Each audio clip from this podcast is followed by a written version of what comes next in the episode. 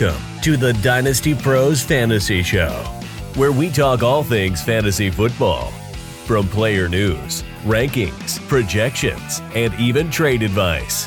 Everything to help you win your fantasy football league. And now, your hosts, Bob and Rob. Hey everyone, and welcome to another episode of the Dynasty Pros Fantasy Show. I am your host Bob, and as always, I have my co-host Rob. Rob, how you doing, brother?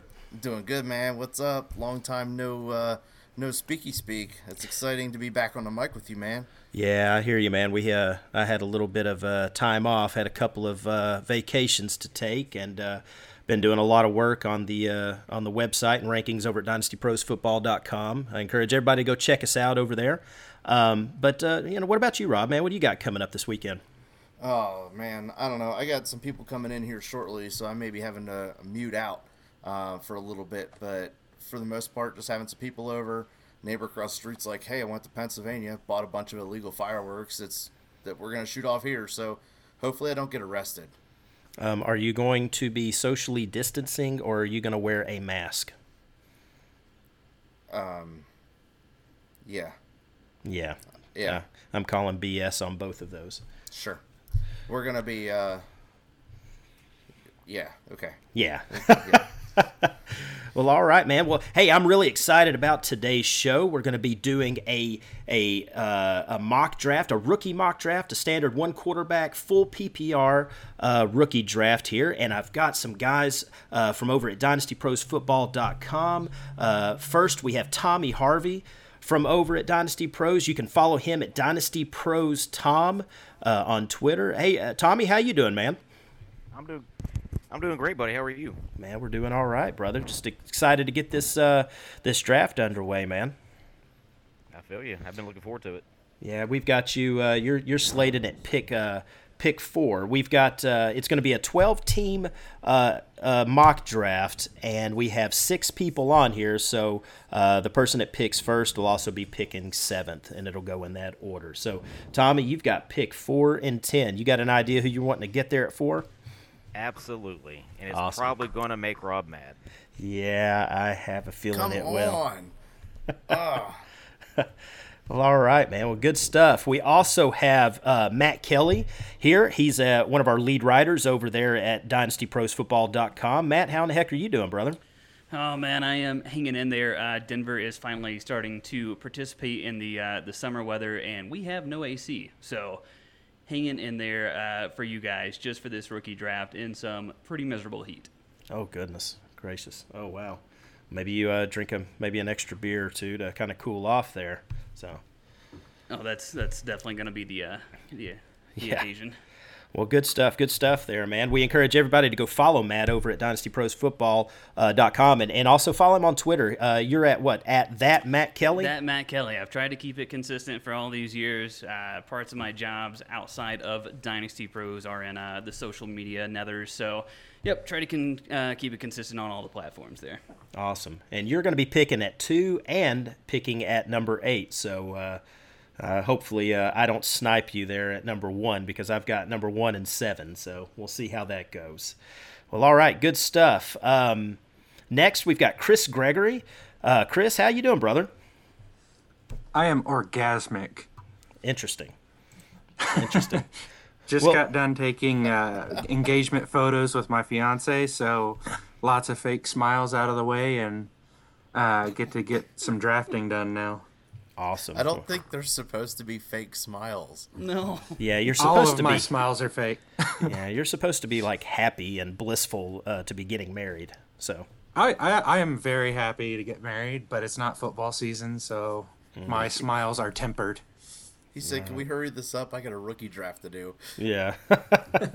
well, hey, Chris, tell us, uh, tell tell the folks out there a little bit about yourself. You, I know you're you're one of our writers here at DynastyProsFootball.com, but you also write at Rotoballer, correct?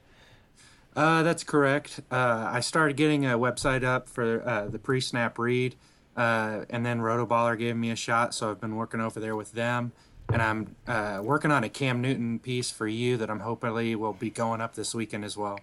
All right, all right. Yeah, some I've got some interesting uh, thoughts on Cam, but uh, we'll save that for our next So episode. yeah. Um, so tell everybody where they can follow you on Twitter, brother. Uh, I'm on the underscore pre snap read. Uh, pretty or hopefully pretty self-explanatory. Yeah. Uh, if it if you're looking at an icon of a guy in a toilet on a football field, that's me. Awesome. Yeah, that sounds uh, sounds awesome.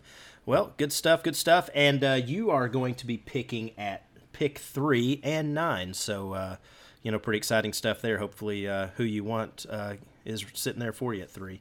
They're going to be brilliant picks. I, I promise you, brilliant. Awesome stuff. And last but not least, we have Alex French.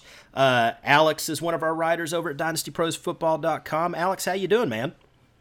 Good, good. I am excited and super happy to be here. Um, I've got family upstairs that came in, so it's a nice little escape to kind of get away a little bit, talk some football with the guys. Yeah, I know how that is. I definitely know how that is. I've, my family's out of town. I've got a wedding to go to tomorrow, and uh, it's going to be blazing and about 100 degrees doing a backyard wedding, so I'm not looking forward to that at all.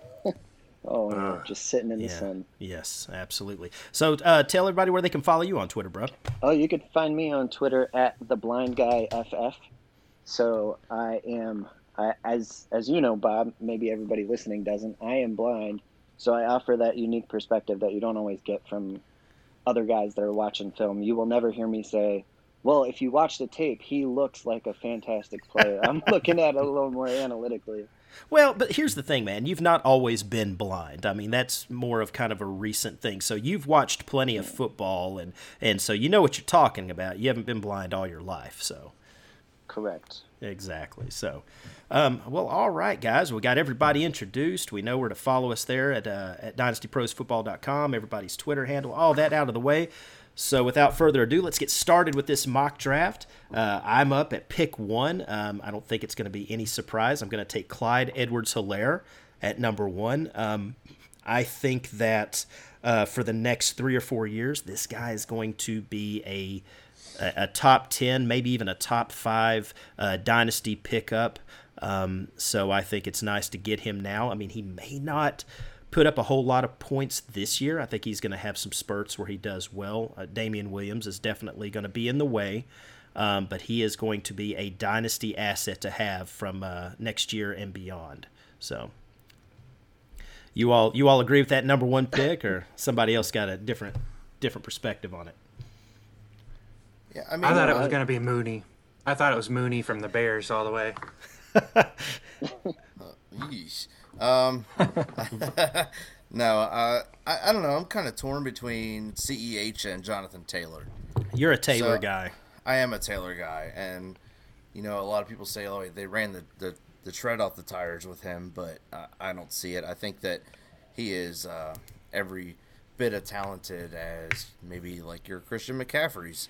So Indianapolis got one heck of a pick with Jonathan Taylor. And I, I honestly, I would probably go Jonathan Taylor over CEH at the one spot, but they are fairly interchangeable at the one and two. Well, listen, I mean, I, I, I don't disagree with you as far as his talent. Uh, he's he was most like, I mean, he's uh, probably arguably the best running back in the draft. Um, but here's the thing with him: if he would have ended up on Kansas City's roster, if he would have, if they would have drafted Yeah. him, he would be unquestioned the number one pick to take. Um, so I think it has a lot to do, you know, with with Indianapolis. How long is Philip Rivers going to be there? Um, you know that scheme. You, you know we got Ceh that's going to be in that that Kansas City offense for years to come. Um, that was the tipping point for me. I think it was a it was a, a little bit safer pick with a, a little bit higher upside. So I, I agree agree. with I'm you. with Bob on that. I, I, agree also with you. schematically, Clyde Edwards-Helaire was a better pick. Also, I mean, he's proven he can catch the ball in the backfield. Right. This I mean, true. He had fits. 55 receptions last year and over 1,400 yards. So, Mm-hmm. I mean, he, he was no joke at LSU in that offense. So, so how do you view them? Let's say Kansas City took Jonathan Taylor and Indianapolis took Clyde, Clyde Edwards Lair. I would take Jonathan Taylor number one, no doubt. Absolutely. But would it be? I would agree, Would it be a Taylor's- question that they're interchangeable like they are now? Uh, you know, I just I just like the the Kansas City offense. I mean, they're going to put up more points, and um, he's going to have a lot more opportunities for touchdowns. And and that's that. You know, and and the thing is with the he's going to be in a timeshare with Damien Williams this year. Same thing with Jonathan Taylor. Uh, I don't care what people say. You know, you think that he's going to run away with that starting job pretty quick, but I have a feeling that Marlon Mack's going to be a little bit of thorn in the side. And then they've talked about Nyheim Hines uh, being that third down back and catching quite a few uh, receptions out of that backfield. And we all know that that Philip Rivers loves doing that. He loves kind of dinking and dunking. Um, so like I said, the potential's there for Jonathan Taylor from this from next year moving forward, but uh, there's there's too many mouths to feed in that backfield, and I think that's the tipping point. And then with that Kansas City offense, obviously, uh, there's just too much. Um, it's too explosive to to to deny. So was the question is the question whether CEH would be the number two dynasty pick in Indianapolis right. if Taylor if the positions were switched? Because I mean, if that's mm. the question, I say absolutely not. I, I don't. Taylor is a talent that would have fit almost anywhere, and yeah. I mean, and that's I agree with you on that. I think he's a stud as far as an absolute runner, and that's why him in that system with that blocking it fits what he does. Uh, but he could fit in Kansas City too. Ceh, I don't know that I would be taking him second overall in Indianapolis. Hmm. Right, and that's that's what I was asking. Like, are they still interchangeable if their teams had swapped? Right. Well, that's a pretty. I think that's que- a valid. That's a good that's question. Valid. Yeah, I I think I'd be taking Jonathan Taylor number one if he ended up in Kansas City. But that is a pretty good question. Who would be that number two running back? Would it be uh, Edwards-Helaire if he was in Indianapolis? That's a that's a good one. So you know, well, to me, I, he was my fourth back in the draft. Yeah, that's what I was about Sorry, to say. I, I don't mean I, I would go as far as to say he was I would go as far as to say is Clyde Edwards-Helaire is probably the, the fifth most talented back in this draft. Yeah, I almost I uh, it was him and Moss for me. They were interchangeable at four and five, honestly. But Swift and Taylor, uh, I, I well, shit, really, he might have been fifth. I think you're right. Well, Edwards-Helaire kind of he was creeping up. Uh, he people were really falling in love with him more and more as the draft got closer. So he was just that True. hot name. Uh, the more and more the draft uh, you True. know got got closer there. So I think that's what ended up happening is that all around skill set um, was a good good fit for Kansas City, and and they really didn't need it, but you know it just kind of a what they say, you know, the rich get richer. So. Yeah. yeah, that's good stuff. So let's let's let's move on to that number two pick, and uh, Matt, that's uh, that means you. Who are you taking number two then, bro? Yeah, man, no surprises here. Going right back to that running back well with Jonathan Taylor there in Indy. Uh, funny enough that you mentioned Marlon Mack. However, I just wrote a piece on early uh, early values in the AFC South, and Marlon Mack was one of those. So I'll let you go over to uh, Dynasty Pros Football com to get the take on that. But man, Jonathan Taylor, it's it's pretty much echoing what everyone is saying. It's it's not when, it's if. Um, I do think Marlon Mack is going to be a thorn in the side for the majority of this first year. I don't think he's going away. Uh, but the line is good. Rivers likes to dink and dunk. Uh, with the shortened offseason, the whole COVID situation, they might even lean into the running game a little bit more. So maybe we do get a little extra production out of Jonathan Taylor up front. But uh, to me, unless it's super flex, if we're sticking with the one quarterback, you know, maybe I consider Burrow there, but I just think Taylor carries more value overall. Yeah, yeah. And I do like, you know, this is a thing Rob and I have talked about on previous shows. I kind of like the, in a dynasty league, I, I like the thought of Damien Williams and Marlon Mack kind of being in the way. Um, I, I think anyone that drafts uh, Edwards-Helaire or Jonathan Taylor may get a little frustrated with them in the beginning of the season because they expect more out of them. Mm-hmm. And I hope that they do because I'm going to be there ready to pounce on that and make a deal for one of those guys, if not both of them. You know, it's definitely possible, and it's unique this year a little bit from years past. There's no Saquon Barkley that is immediately inserted as the lead guy. There's no Zeke Elliott to take over that. Leonard role. Fournette. Just you know? yeah, there's nothing right out of the gate. Everybody has a little bit of competition, so yeah, you might find those owners getting frustrated early and might be able to steal one of these guys uh, early into the season here in Dynasty. Mm-hmm. See, I, I'm in the minority on this uh, conversation. Honestly, uh, I, I don't think Damien Williams is particularly good. uh, and I, I, don't. I, Super Bowl though. I did. I'm a 49ers fan, and I watched as I, about half of his yards came when the defense had given up on a run where he was untouched. Um, he went to OU. He was fine at OU. He went to Miami. Uh, he didn't do much at Miami. Gase tried to make him over Drake. It didn't work. Uh, Drake took him over. Uh, he came to Kansas City. You know, Hunt was the guy there, and then he stepped in. He it's a good offense, but think about what happened last summer. Williams was the guy. He was going top 30 in his draft last summer, and a 30 something running back, and he immediately gets touches. I think Reid is traditionally a lead back guy, and when he brings in a 31 or 32 year old LeSean McCoy to immediately take touches from his quote established guy, I don't think he trusts him. And throughout the year, Darrel Williams got touches, McCoy got touches, um, even when Williams was healthy. Uh, I, I just Williams, a majority of his yards have come on two or three really big plays where he was largely untouched. Uh, he's not particularly effective between the tackles. Uh, I just, this is my opinion. I'm in the minority. I realize that, but I am not high on him. I'm drafting him as CEH's handcuff, but I, I, if we don't deal with a COVID situation where CEH just doesn't get any run at all, um, I'm a little more optimistic on him getting involved early.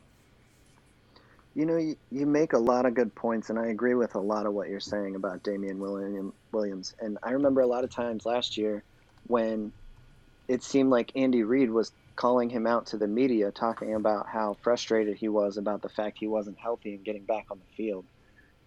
But I mean, you can't forget what he did in the Super Bowl, and I know that a lot of that, like you said, came on one big run. But if he's in that role as that secondary piece where maybe he's just the pass catcher for the first half of the season, I think that presents a lot of value. Well, my personal opinion, I, Damien Williams is actually a very good running back. I think the problem is with him, he's not durable. He's not built. He's not an every down back. And I think, uh, you know, Andy Reid has has historically had that workhorse running back with Westbrook and LeSean McCoy. Damien Williams isn't that guy. Damien Williams can't stay healthy enough. He can't take that beating. And, you know, he failed in Miami, yes, but a lot of people fail in Miami and then go on to other places and succeed. Um, that's the uh, that's that's the Adam Adam Gase thing there. So, um, I mean, Drake and Ajayi did fine. Yeah, yeah, exactly.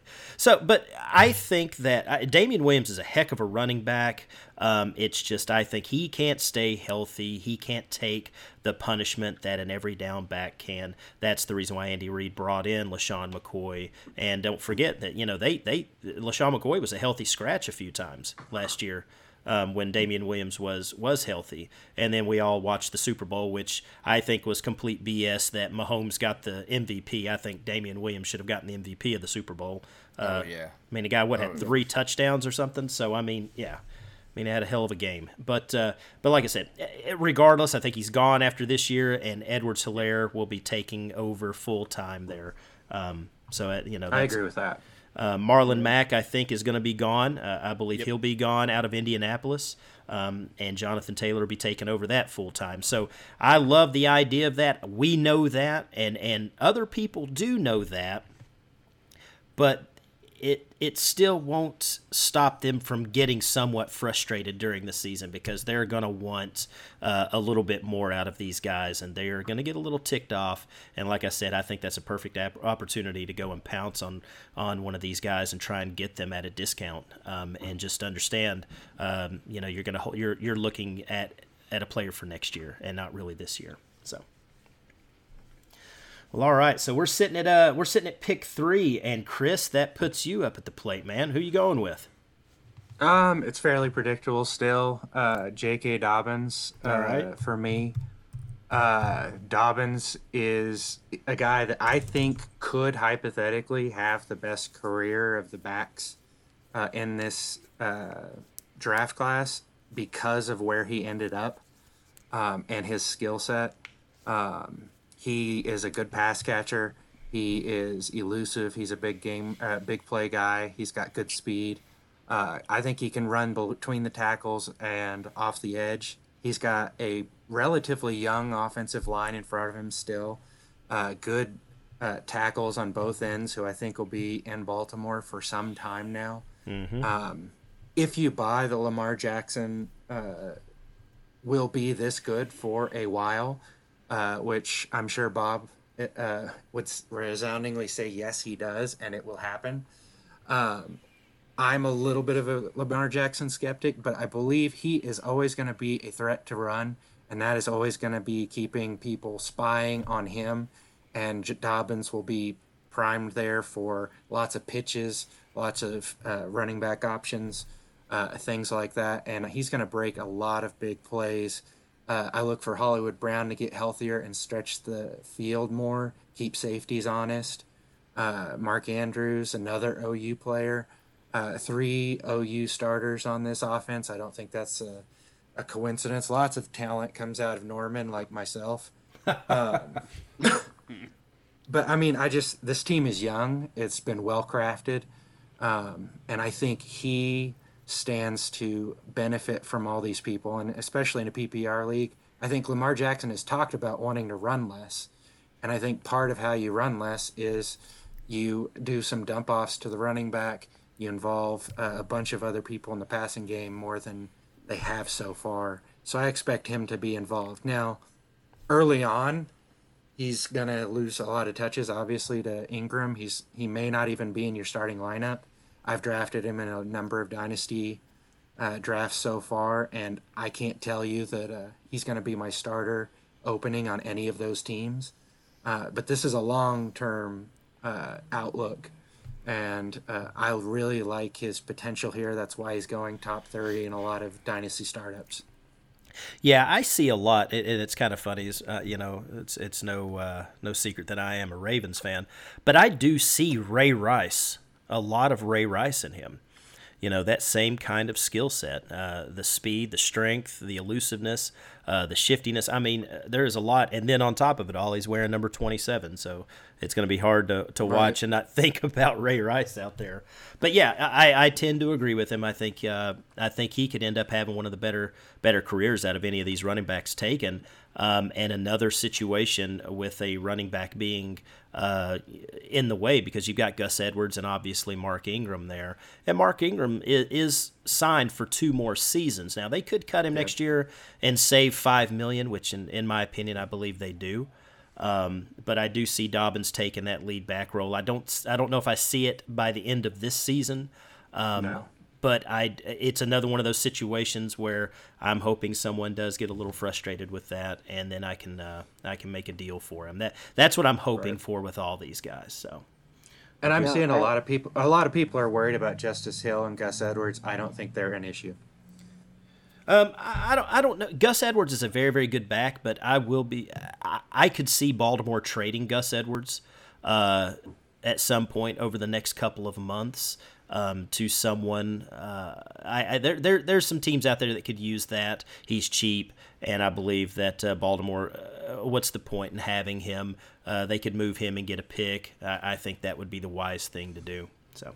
I just don't think they'll be in the way of Dobbins. Is what I'm saying.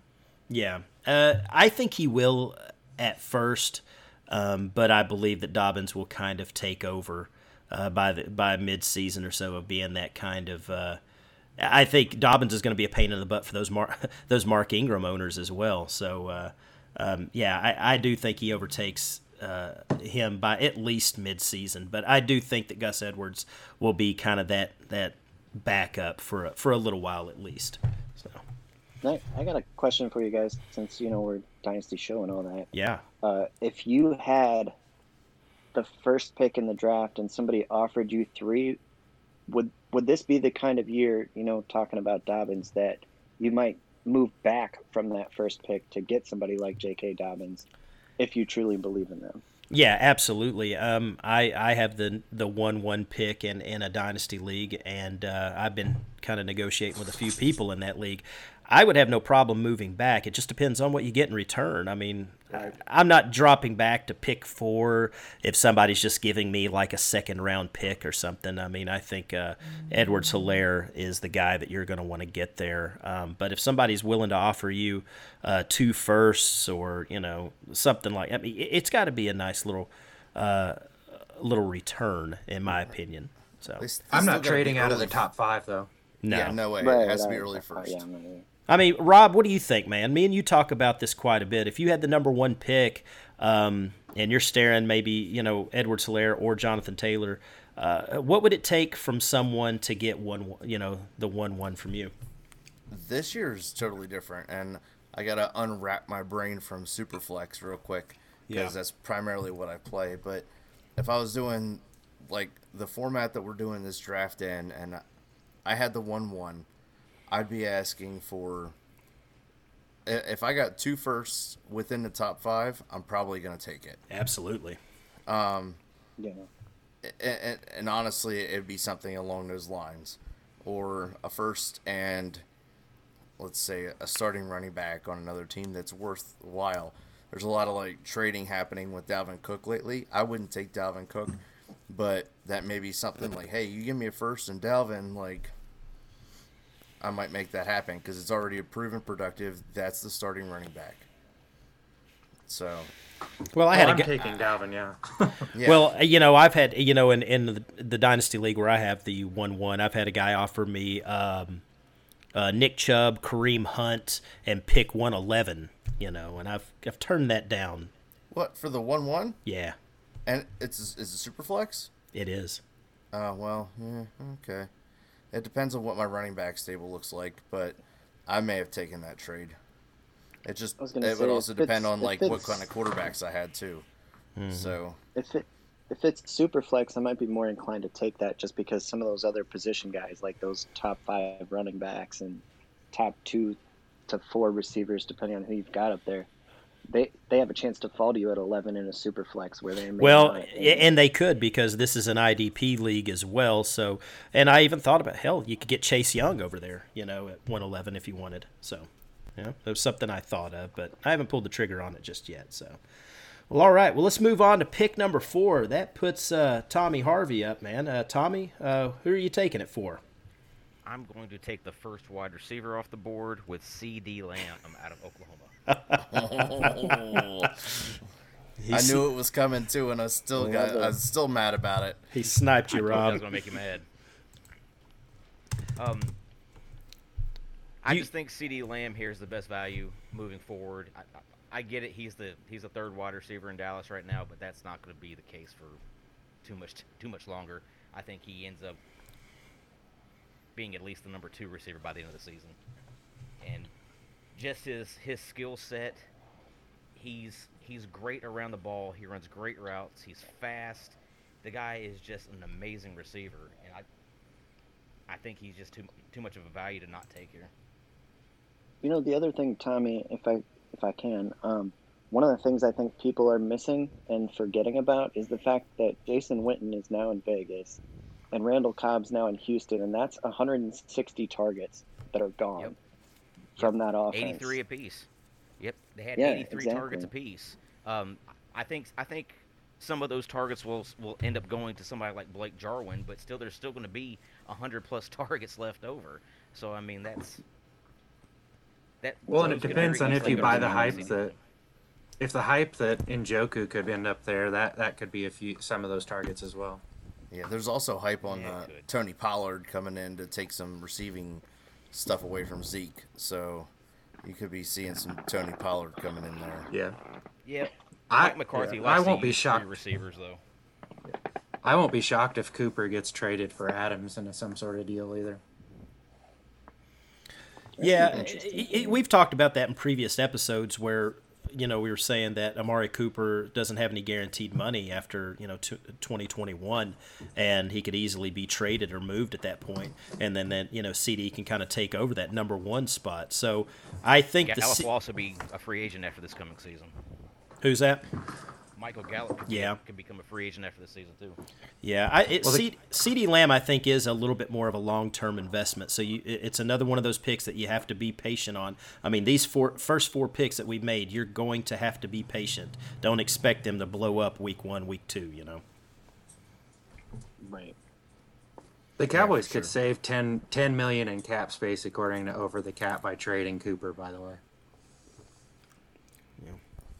They, they could could very probably well use happen it. if they if they if they try to go after somebody like a Jamal Adams. That's- that could very easily happen.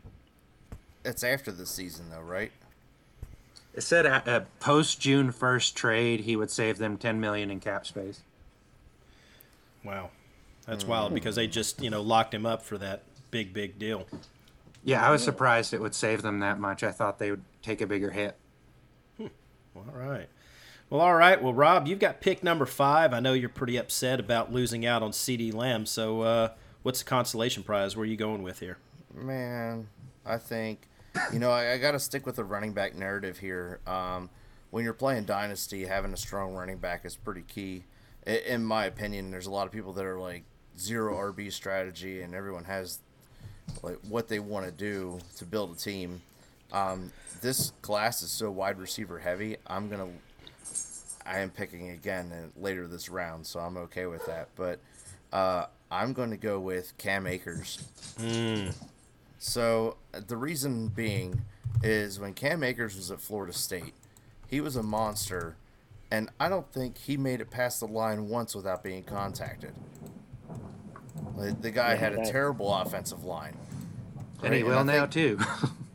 Well, either way, it's it, but it's it's an NFL offensive line. This isn't Florida State just getting the crap beat out of them. You know what I mean? Like it, it's it's a little bit different. And I think that they they didn't really do much at running back in the draft other than get Cam Akers. Like Malcolm Brown's still there, Darrell Henderson's still there. If Darrell Henderson was the answer, he would have been playing last year. And he didn't really play much last year. Hey, I com- I completely agree. I am a huge Cam Akers fan. Um, and and if I was in a redraft league, he's the first running back I'm taking. I'm taking him over any of these other running backs right now because I think he has the clearest path uh, for the most touches and the most opportunity to produce for you this year. I mean, you've seen what Todd Gurley's done in that offense over the last three seasons, and I could see something fairly close to that with Cam Akers. Um, right and and it's kind of deceptive because they're like he's third on the depth chart well they haven't practiced they haven't done anything. He hasn't had an opportunity to move up. And in the event that they get an opportunity to get on the field and actually practice and do things he's going to climb right to the top of the depth chart. Like the guy's I, in three years in, college he had over 2800 yards of rushing. And his senior year he had 30 receptions. Like the guy can do everything, so he's gonna go do the same thing for LA, and be a stud on the Rams. Now they may do the same thing they did to Todd Gurley and just run the wheels off of him. Who knows? But for a few years, you're gonna have top top tier running back uh, production from him. Yeah, if that's the case, I'll happily go along for the ride because I, I agree. I think he's that do it all back, and I think once once they finally get on the field, I don't think they're going to be able to keep him off of it. Just Yeah, for sure. what he did behind that line. I heard a joke, maybe it's not a joke, but I heard a joke saying that the Rams picked him because they saw what he did behind that awful line and thought, well, our offensive line's not that great either. He's proven he can do it with no line. Right. I mean, but that that does say something about a running back that he is he's powerful. He can break tackles. He obviously has got to have some sort of good vision to get his way through through a terrible line. So Right, I like Cam Akers a lot. Yeah. Well, that's some good stuff. I'm, I'm sitting here looking at my rankings that will be posted on uh, DynastyProsFootball.com, and right now we're just right in order. My first, my first five uh, top ranked players. That, that that's the route we've gone. Cam Akers was number five on there, so uh, I'm going to see if we're going to be six for six with my rankings here. So, uh, with that being said, Alex, that means you're up. Where are you going? Yeah, I, I think we're sticking to chalk so far right now because I'm going to go ahead and take D'Andre Swift. Oh, Uh, he was coming out. He was my favorite running back, and honestly, I wanted to see him land in Kansas City when they started talking about the hype that they might take a running back because I would love to see him in that offense. But going to Detroit, he's they already have on Johnson there. I think on starts to kind of play that pass catcher role until D'Andre Swift just starts to take over that backfield. I think he's too talented, kind of like we were saying about Cam Akers. I think once they're on the field, I don't think they're going to be able to keep him off of it either.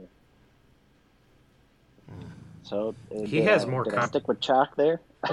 He has more competition with Johnson though. Johnson's better than anything in LA, in my opinion.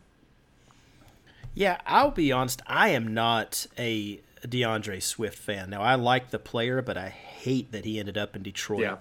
Um, Rob and I have talked about this in previous episodes. I don't care who you are, man. Barry Sanders is about the only one that survived that. Um, I don't. You could put Saquon Barkley in Detroit right now, and I, I he'd probably fail. I, I don't know I'd what it is. it. You know, I don't know what in the world's going on in Detroit, but I that's where running backs go to die, and um, I hate the I hate the landing spot for Swift. I wished he he would have ended up anywhere but Detroit.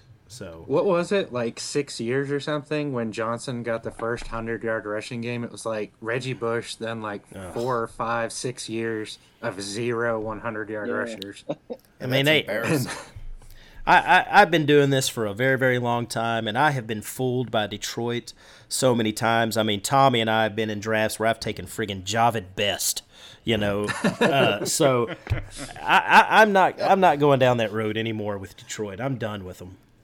Well, I I, call remember them the Motor George City Bell on. Belichicks too. Yeah, Yeah. the Motor City Belichicks are going to do a timeshare. They they want to do it. When Johnson was tearing it up as a rookie, they still gave Blount like what 130 carries, even though he's averaging like two yards a carry. Mm-hmm. and the goal line.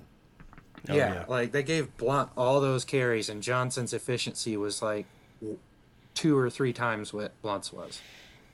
Yeah. I think that's why I'm I'm kind of taking the approach of cream rises to the crop, and I, I believe in the talent that D'Andre Swift is. If And the like Lions the can make crap LeGarrette sinks to the bottom. yeah, exactly, exactly. And if if the Lions can make LeGarrette Blount relevant for a season, when you give them the talent of D'Andre Swift, I think the talent just wins out in that situation. I agree. When with I you. draft He's also Swift, used to splitting carries. What's I that? Don't know. Swift is also used to splitting carries. He did it, he did it all throughout college when he was at Georgia. Yeah. Yeah. So I mean, it's nothing new to him. Well, I do remember Bo Scarborough being something there for a couple of weeks as well. You know, so And he's still there. yeah. He's Yeah. still there. Yeah, so uh, you know, I just I want nothing to do with that Detroit backfield. I know that having Swift fall to you here, um, I've got him as my fifth ranked uh, running back, but I've got him um, ninth overall in this type of draft. I've got a few wide receivers still ahead of him. I just I, I don't want to have to be faced with having to take him in a draft if I had the fifth or sixth pick. Uh, I'm staying away from him. I, I, I can't do it. I, I don't want to have that headache because I, I think that's all it's going to be for, for a few years. I mean, on Johnson was supposed to be the, the next big Yeah. thing there, and, and look what happened. So I think I might dislike Detroit more than you, Bob, because I've done probably 10 mocks and six real drafts, and I don't think I've drafted one single Lion on any of them besides the uh, Fishbowl mock where I got Stafford. I did it. the same thing. I took Stafford in in in the in, in the fishbowl as well. So um, yeah, I've got him and Big Ben um, in a best ball league. So um, I waited and waited and waited at quarterback. So I got a problem with Yep. with uh, Stafford, but I'm I'm not messing with anybody else. So. Yeah. Well, all right. Well, there we go. We uh, we've gotten through the first six picks. That was uh, you know Clyde Edwards-Helaire, Jonathan Taylor, J.K. Dobbins, CeeDee Lamb, and then we finished it off. Uh, well, no, Cam Akers, and then we finished it off with D'Andre Swift. All right, so that puts me up there, man. Um, I was really hoping that Cam Akers would fall to me at seven, but that didn't happen. Um, so I, I can't I can't deny this. I'm probably gonna I'm gonna go Jerry Jeudy here. Um, I like getting him at seven. Um, I like him a little bit better than CeeDee Lamb as far as his opportunities. Um, so I'm, I'm, I'm to go with that. He's a great route runner, a great pass catcher. Uh, he's just one of those can't miss prospects. And Drew Lock is getting a lot of hype right now with all these weapons. And um, with KJ Hamler uh, possibly stretching the field, and then uh, Courtland Sutton maybe getting these double teams, I could see some pretty good things out of Jerry Jeudy even this year. Um, and then you know in the long term, I really really like him as well. So uh, I'd be pretty happy if I got him here at pick seven. So I don't know if uh, if you all agree with that or not, but uh, I- I'm pretty happy with that. Oh, it's a I had great him at six. So That's where I had. I him had at him at six. six. Yep, I had him at Yeah. six as well. Well, all right. Well, that's uh, let's move all right along here. So uh, that puts who's up next then? That would be me. All right, Matt, you go right ahead. What do you got, man? Well, man, I was really hoping you would just have a lapse in judgment there with Jerry Jeudy and let him slide one more spot. But since Mm-hmm. you didn't, uh, I'm going to go over to Philadelphia and uh, Oh, yeah. take Jalen Reagor. And uh, for much the same reason that you took Jerry Jeudy, it is all about the opportunity. Good chance for Alshon Jeffery to be starting on the pup this year. Uh, DeSean Jackson doesn't really ever stay healthy.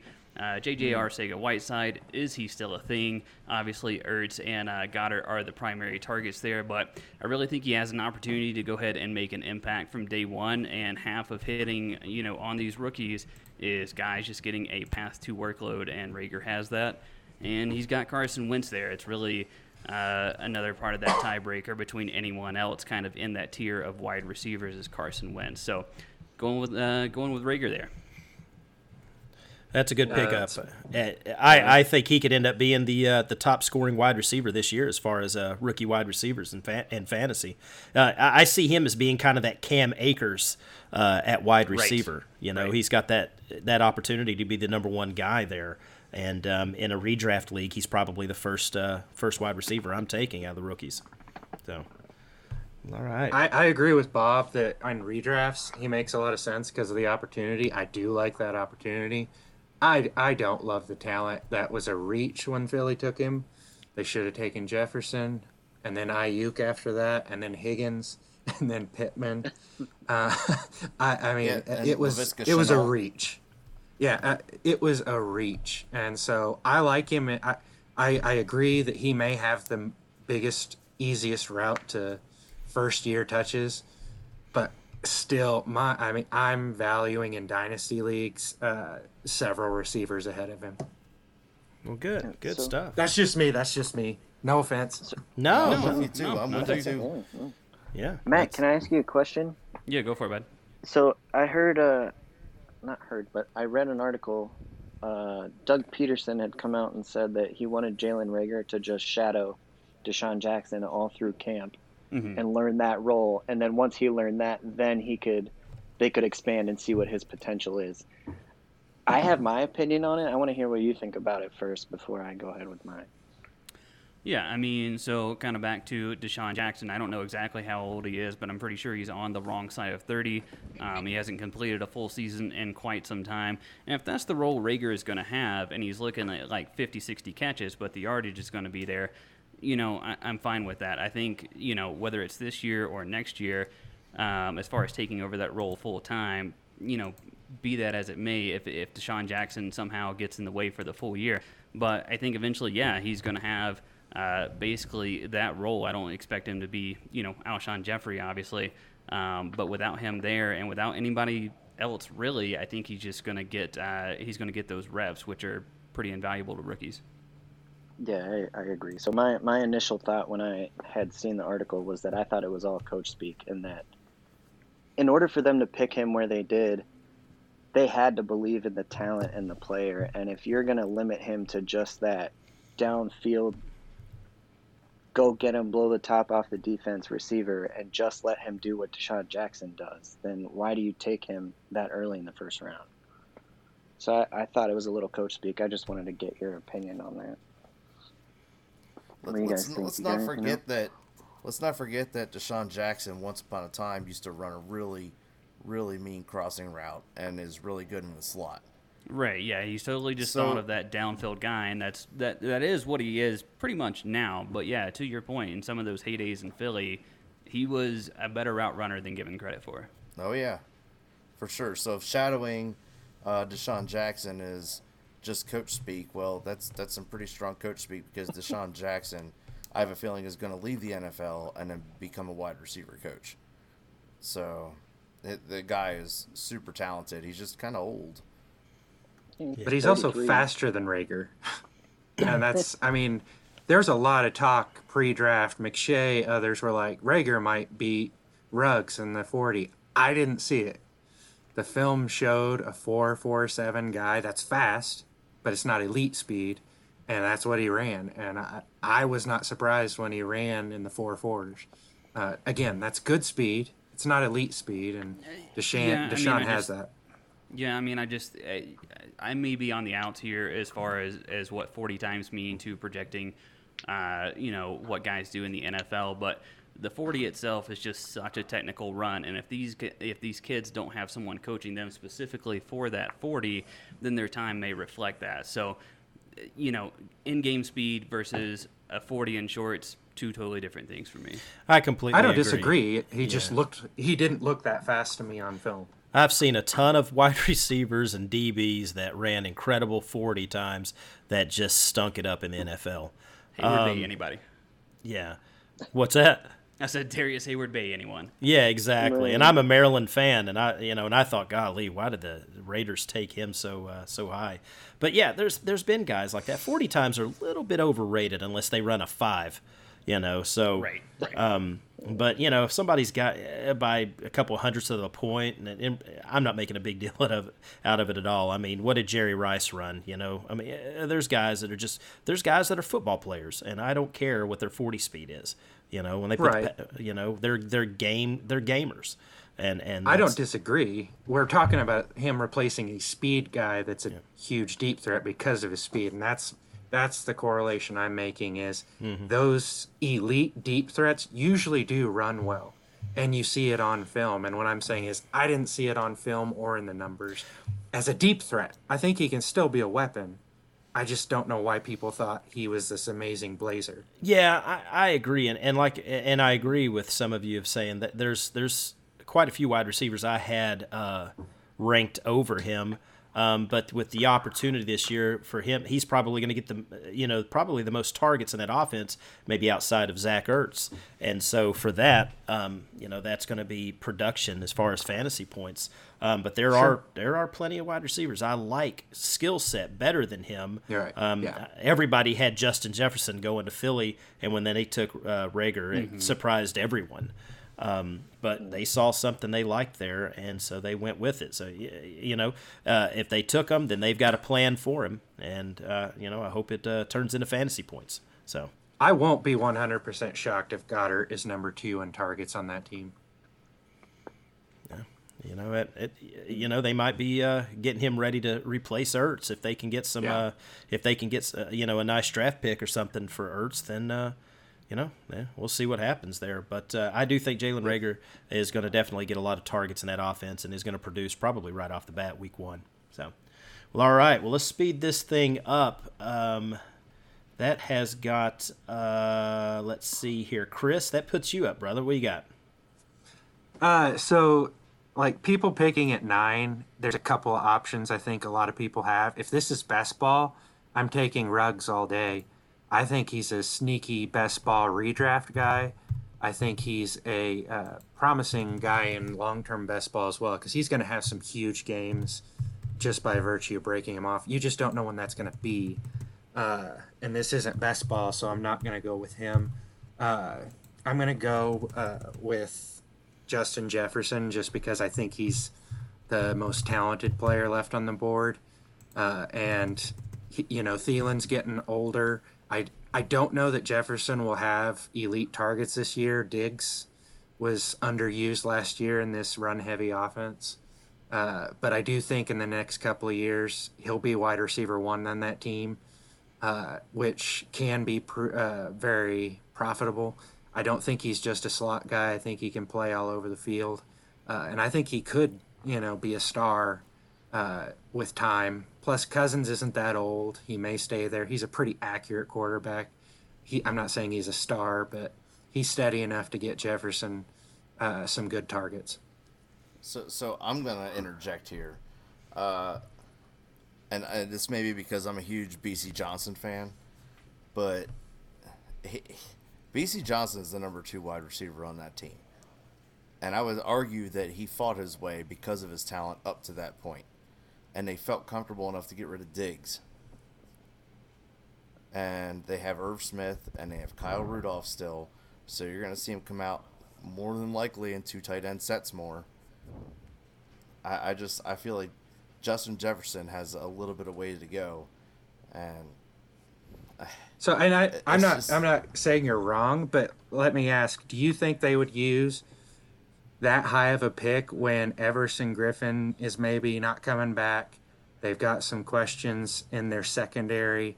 Uh, they've got issues at several spots on the field. There were some good tackles there, but they took a receiver uh, there, and that surprised me a little bit just because I thought they might wait on the position in a deep field, but they like Jefferson. Right. No, I, I agree with you there, but we can also have a huge argument about how the NFC North drafts. See Green Bay. I absolutely love this pick, though. I mean, So I, Jefferson do love it. I love Jefferson. last year. right. I mean, the guy's a beast. I'm not. I'm not going to take that away from him. Um, I just don't know that Minnesota is the right support system for it. I didn't love the landing spot. If Jefferson had ended up an Eagle, I I just had no problem with him being number five or number six in this draft. Um, I, I he there were better landing spots for him. I agree with that, but I like the talent overall. And in Dynasty, I think he's going to be number one on that team. And if I'm picking number nine, I made the playoffs last year, and I may not need him to do a whole lot early on. That's very true. right. Yeah. You can afford to wait a little bit. I don't know. This, this whole area gets kind of touchy, right? Because you have just like you talked about best ball with the Ruggs thing, but you got Jefferson and Mims in there, and Brandon Aiyuk and Michael Pittman, right? So I imagine all those guys are going to go in some sort of that order, and Denzel Mims. Let's not forget about that. But Right. uh, I honestly think that now we're doing a draft right now, and you need to look at some receiver situations. And for instance, in San Francisco, Deebo Samuel, he's down. Like, why not pick up Brandon Aiyuk here? I mean, this is dynasty, right? I mean, It a week- but Samuel may be back by next year or by week one, uh, and he's going to be number one on that team when he does get back. Uh, Well, Kittle's going to be number one. Samuel's going to be number two, um, and I don't know that that's going to change for the next five, six, seven years. Uh, I see Jefferson being number one, and like I said, if I'm picking number nine, I'm assuming I have at least two or three good receivers uh, that I can, and Jefferson can be a bye week guy for me right now, and fade in like he's going to do with the Vikings. Can't forget I was actually a very Adam. big fan of where Jefferson ended. Yeah, I can't forget too that Adam Thielen is on the other side of 30 now. Also, Yeah, Yep. that's what I'm saying. Yeah, Well, I was I was saying I I was a very big fan of where Justin Jefferson ended up. I mean, I I think he steps into that Stefon Diggs role right away. he could. I He's think just- Thielen he's will bigger, to lead the team in targets. Well, all right, all right. Well, let's move on. Uh, yeah, I I a little- appreciate the debate. yeah, we could. I, in my brain, I got a lot of things I'm thinking about. It's just hard to verbalize what I want to say. Yeah. So, well, all right. let's well, let's just- move let's on. All right. move on. All right, Tommy, you're up at pick ten. Where you going, man? I'm going with Michael Pittman. All right. Went to Uh, went to USC, got drafted by by Indy. Um, I think he's going to a pretty decent offense there with Philip Rivers throwing in the ball. Uh, the guy's 6'4", over 220 pounds. Um, he was a Biletnikoff finalist last year. Um, he's not a blazer, but he puts. I mean, he's he's decently fast, but I mean, he's he's definitely going to be a guy who's going to be big and physical and has a little bit of speed to him. Yeah, I like that pick. If I'm in Hmm. a if I'm in a draft and I'm sitting around that 10, 11, 12 spot and you're having to figure out if you want to take Henry Ruggs, Tee Higgins, Denzel Mims, or Pittman, um, it's kind of a no-brainer for me. I like the talent with Pittman. I like the offense that he's in, and I can see him being that kind of Mike Williams role. Uh, you know, like the, that the, was there with the Chargers. Um, I could see some. Uh, I see a lot of good potential there. I mean, he's a big, big, fast guy. Um, I really like the potential there. So yeah, yeah, that's a good, good pick up there at ten. I was like hoping Pittman. I, fall to me I like that pick. I the only reason I didn't take Pittman at nine, I don't know who his quarterback's going to be next year or the year after. Rivers is old, and I don't trust Eason. That, those are those are fair points. Yeah. But I love Pittman as a player. I just see him possibly being that number one target next year. Um, Yeah. I don't know if if T.Y. Hilton is going to be back. Um, I hope that he is, uh, but I could see Michael Pittman really being that number one receiver there for the next several years. um, and someone that they kind of build their offense around. With having uh, Jonathan Taylor there, uh, you know they're having to pay a lot of attention there. Um, I could see Pittman really, really taking off. I, I, like him as far as some of these uh, later round uh, wide receivers, definitely. So, well, all right. Like his, Eason as his QB. I don't know about Eason. Like, I, I think you're going to see two more years out of Rivers. Maybe. I don't think this is the last year for him. I mean, he, he's going to keep playing because he's going to have another kid or something. and more money. So well, yeah. I think, uh, but but let's not also forget Parris Campbell is there, and apparently he's healthy. So we'll see what happens. Um, I like their wide receiving core, if, especially if Parris Campbell's healthy. They're gonna have quite quite some weapons there. That's the problem, though. T.Y. Hilton has to stay healthy. Paris Campbell has to stay healthy. I mean, Pittman's going to get targets. Absolutely, and and right. and in that offense, here's one thing that uh, you, were talking about Philip Rivers being there maybe for the next couple of years. They signed him to a one year deal, but I I can fully see them signing him to another one year deal because uh, he's got something he hasn't had in quite a while, and that's called an offensive line. Um, he has been kind of uh, running for his life for the last couple of years. He's had to make some, he has made some bad, poor decisions and thrown some interceptions, but that's because he's constantly under pressure and under duress. Uh, in this offense, he's going to have time to pick people apart. Um, and I really seeing that paying off, and I see that being something really good uh, for a T.Y. Hilton, um, even a Jack Doyle. Uh, everybody in that offense now, if just like Tommy said, T.Y. Hilton has a has a hard time staying on the field at this point in his career. Same thing with Parris Campbell. Uh, Michael Pittman could definitely be that number one uh, target for several weeks, and if you ha- if you pick him up in a best ball draft.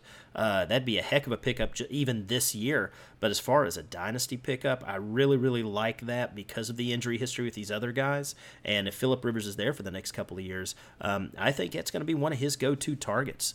Um, he's got incredible talent there. So. Where do you think the Colts have to be at the end of the season for them to continue on with the Philip Rivers experiment? Well, middle of the road. Uh, they've got a fantastic team. They've got one of the best teams in the AFC. They've got a great defense. I think their offense is going to be just fine. Uh, they got depth at, at, at, running back. If Jack Doyle can stay healthy and those wide receivers can stay healthy, and like I said, Philip Rivers is actually going to have time to throw the ball and find that open receiver. I think they stick with him. Um, I think they're going to get plenty of. Uh, they're going to win plenty of games this year. They're going to be one of the top teams in the AFC. They're not going to want to mess with that. I think they keep Rivers. I think they sign him for another one-year deal. Um, I don't know if they'd lock him up for another couple of years, um, but I think just the the talent on that team defensively and offensively is, is going to be enough for them to win plenty of ball games, and he's going to kind of be the beneficiary of that. Uh, they're going to, you know, if it isn't broke, you know, they say if it ain't broke, don't fix it, and I think they're going to stick with him um, because they're going to have a pretty good, uh, pretty good team going forward. See, but isn't that playoffs? Hmm? Yeah, if they make the playoffs all this time, I mean, and Rivers is around for two more years. Let's say he retires in two years, they're not going to have a pick to replace him with a good QB either. Well, but there'll be some guys uh, out there that you know you could either trade for or um, you know listen. I mean, if you know Cam Newton could, if Cam Newton proves that he's going to do something this year in New England, uh, you know he could be a free agent after this year. And yeah, I mean, if they feel like they're in a win now, then just let it roll and figure it out when the time gets there. Mm-hmm. Yeah, I, th- I think Indy looked at their team last year and they thought, what were we missing? Quarterback. And that was why they went after Philip Rivers like they did. Because I think they thought that they were better quarterback play away from being much more competitive than they ended up being. And they understand they have a very they they've got a substantially better offensive line than the Chargers did and I they they've got to look at it in that perspective because if they were just looking at stats and looking at his performance last year, there's no way they would have stayed the heck away from him. So you know they're being uh, you know they're being progressive about as far as how they're looking forward at this and you know seeing what he's going to do in their offense. Um, and he will be a good game manager. He's very very experienced. He knows the defenses. Um, i think he's a much better he's an upgrade to jacoby brissett. And um, you know, I think, like I said, I think he's going to lead them right into the playoffs, and that's going to be more than enough for them uh, to sign him for at least another year. All right, so uh, where's that put us at pick wise? 11, I think. 10, 11. At 11. All right. So that puts uh, Rob up. Where are you going, Rob? All right. Well, if I'm at pick 11, I was that close to winning the championship. Just, I mean, just right there, right? And I, I might need that that that guy that I can shove into my lineup. That is just gonna be. I, I'm willing to take a risk on the boomer bust, and I'm taking Henry Ruggs. Oh. So the, the the risk factor is there. It could be boom, could be bust, and that could be a week to week thing, especially with uh, Derek Carr at the helm out there in Las Vegas. But uh, honestly, like Ruggs is just going to go stretch the field. I honestly have believe that he's got a very very similar to same talent as a Tyreek Hill, and is, is if he can get some rapport down with Derek Carr, it's it's on. And this guy's just going to go stretch the field and make people look silly. Yeah, he's going to be their go-to guy. Uh, uh, Hey. he's going to get volume. I think Yeah. he, you know, he's going to get a lot of targets. I mean, they drafted him; he was the first wide receiver off the board. So uh, they've got a plan for him, and they're going to force the ball to him. So that's that's worth a lot as far as fantasy because the volume's going to be there. That's what you're looking for in fantasy, especially with these rookies: is opportunity and volume. Yeah, they're Carr gonna doesn't take traditionally crazy. force it to people, though. Mm. Call me crazy, but I don't, I don't even think Ruggs was the best receiver that they drafted. No, I don't either. However, No. given my position in the draft, that's why I'm taking Ruggs. So I'll tell you what, though, one, one of the things that I think goes a little unnoticed with Ruggs is that people keep calling him a deep threat all the time. But like you mentioned with DeSean Jackson and running those crossing routes, Ruggs is brilliant at that. All he needs is the ball, and then he's gone. Uh, Jerry Jeudy actually had more catches of 35 plus yards in the air than Henry Ruggs did in their time together at Alabama. So I, I love the pick. I think I've really started warming up to Ruggs as he's somebody that I would absolutely target at the end of the first. If you didn't take him, I was gonna. Yeah, no, that was a great that was a great comp to uh, DeSean Jackson because I think we did a mock draft a few months ago um, with the Back Row uh, Network, uh, and when I took Ruggs, I mean that was the exact comp that I, I, I said he's DeSean Jackson. He's that crossing route guy. You get the ball, you get the ball to him, and then he just takes off. Um, I don't see him. He's not Randy Moss. He's DeSean Jackson. You know, he's that that slant guy that's going to take off. So um, he's no Darrius Heyward-Bey, but I think he's going to be all right. So It's nowadays a. That's not always a bad thing. yeah, exactly. All right, that puts us at what pick twelve now. Yeah. Yes.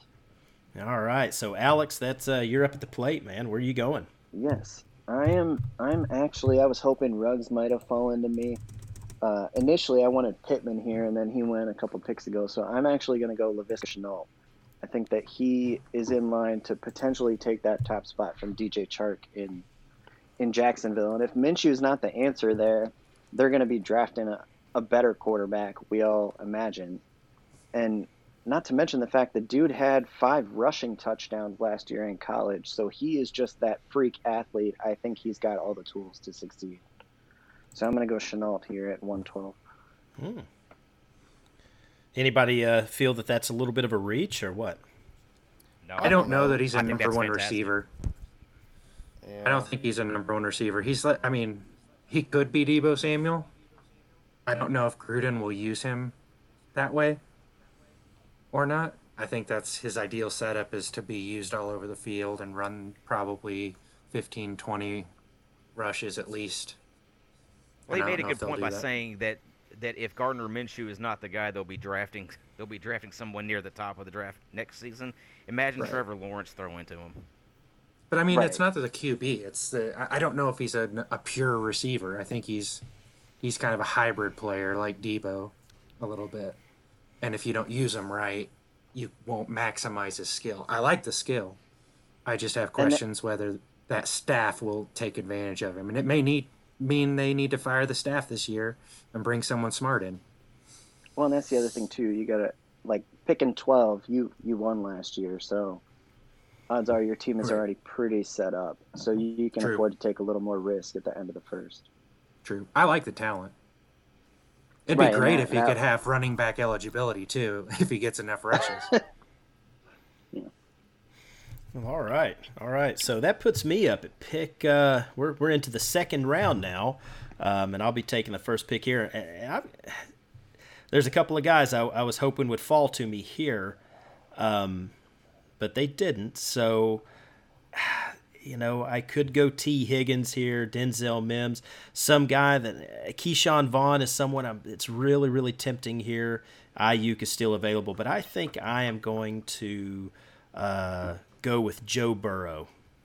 I'm going to take the first quarterback off the board here. Yuck. Well, and, and, and my reasoning, you know, Tee Higgins is uh, Tee Higgins has got a lot of people in front of him. Um, I'm not a big. I like Denzel Mims, but I'm not a big big fan of that situation there. Ke'Shawn Vaughn was po- that was probably my pick, and then Brandon Aiyuk. But I, I was like, you know what? Uh, I'll go with Joe Burrow here. I think he can be a franchise quarterback, and uh, I wanted to go with a little bit safer pick here uh, with the first pick in the second round. So eh, it's just my thoughts. So I'm kind of mixed on Burrow. I mean, the guy had the maybe the greatest collegiate year ever last season, but that was literally his only season. Yeah. Because uh, the year before he was very mediocre. I mean, he never he never proved anything until last season, where he had he came out of nowhere to have the greatest season of all time. Yeah, I think Tua is a better quarterback. Yeah, and, and that's what's and that's what's pretty cool there, uh, Rob, because we're all working on an article right now um, uh, over at DynastyProsFootball.com where we are going to have a debate: Tua or Burrow, and everyone's going to kind of give their take on that. So uh, I hope you get involved with that because uh, I think that's going to be a very, very good one uh, for us. So. Yeah, it's a it's a quite the argument too. Yeah, it really, really is. I'm I'm a Tua fan uh, as well. Um, I just uh, went with Burrow just because I think that that team is going to be down quite a bit being in that division, and he's going to have to chuck the ball all over the place. And I, I, see a lot of garbage time for him over the next couple of years. So I feel the same way about Tua. Mm-hmm.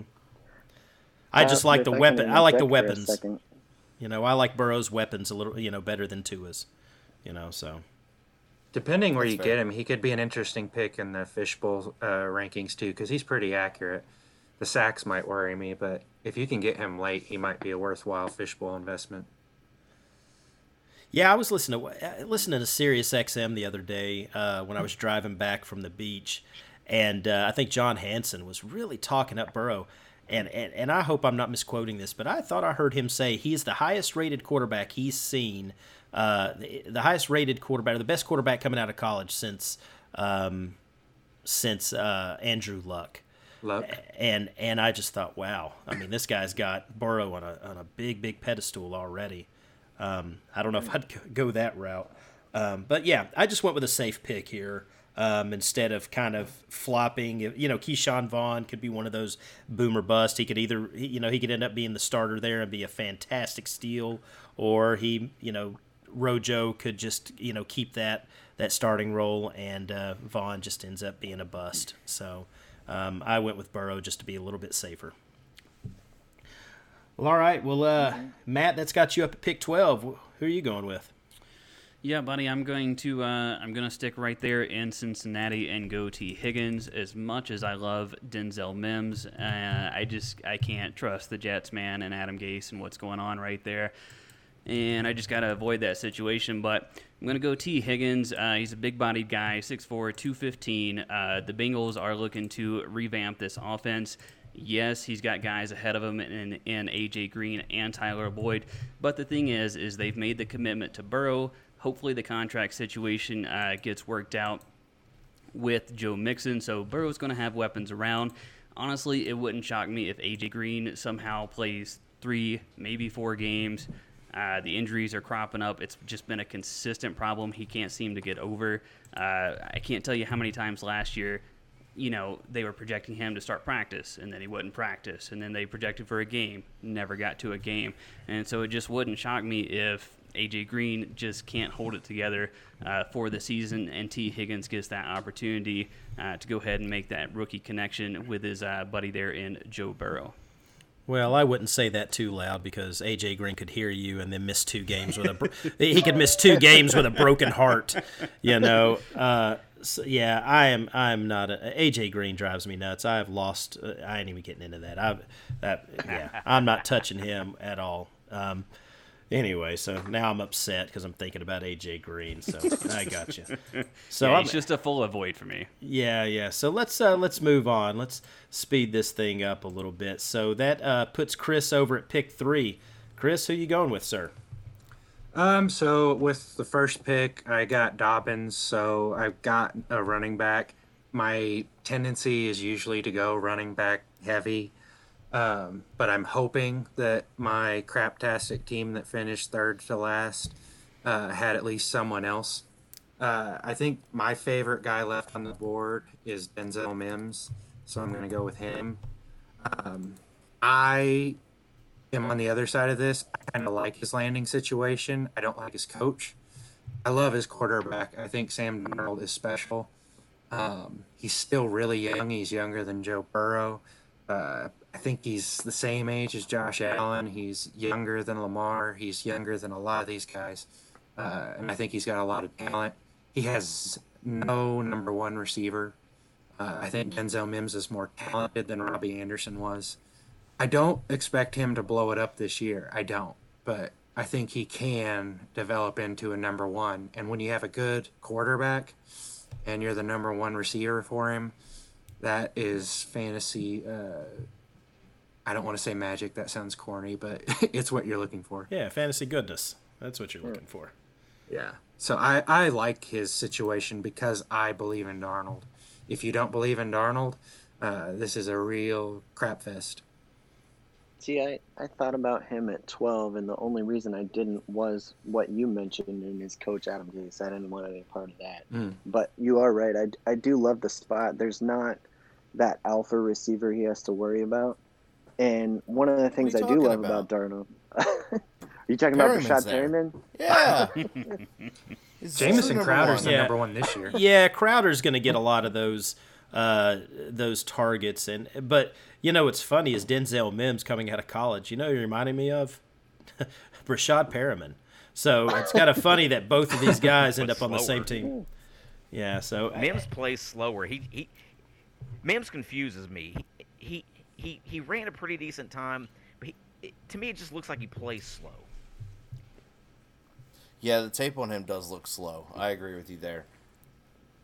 Yeah, they Yeah, the- picked him. the They only- picked him apart a little bit more than a lot of other receivers um, when draft was around. So He's a good ball guy though, and that's good for touchdowns. Yeah, the only the only thing I was gonna say, I was gonna add to the Sam Darnold narrative is that he's not afraid to take risks with his passes, and Denzel Mims is the guy that's gonna win those contested catches. So Yeah. I do like that about his landing spot. Yeah, he has a huge catch radius. The guy made Yeah. every catch. Yeah. I won't be surprised if he gets five or six touchdowns as a rookie, but only like 25 catches. yeah, I could see something like that. He might be a nice little best ball guy to have late in your draft. You know. Yeah. So, you know, okay, you you know, some big plays here and there. So, well, all right. Well, Tommy, that puts you up at the plate, man. You you went CeeDee Lamb first. Uh, you went Michael Pittman second. So where are you going here in a in the second round here? I'm going. I'm gonna go Tua Tagovailoa here. Oh, all right. Um, coming out I of high school, it. the guy was the the stud going to Alabama. I mean, he he came into the national championship game and won it for them.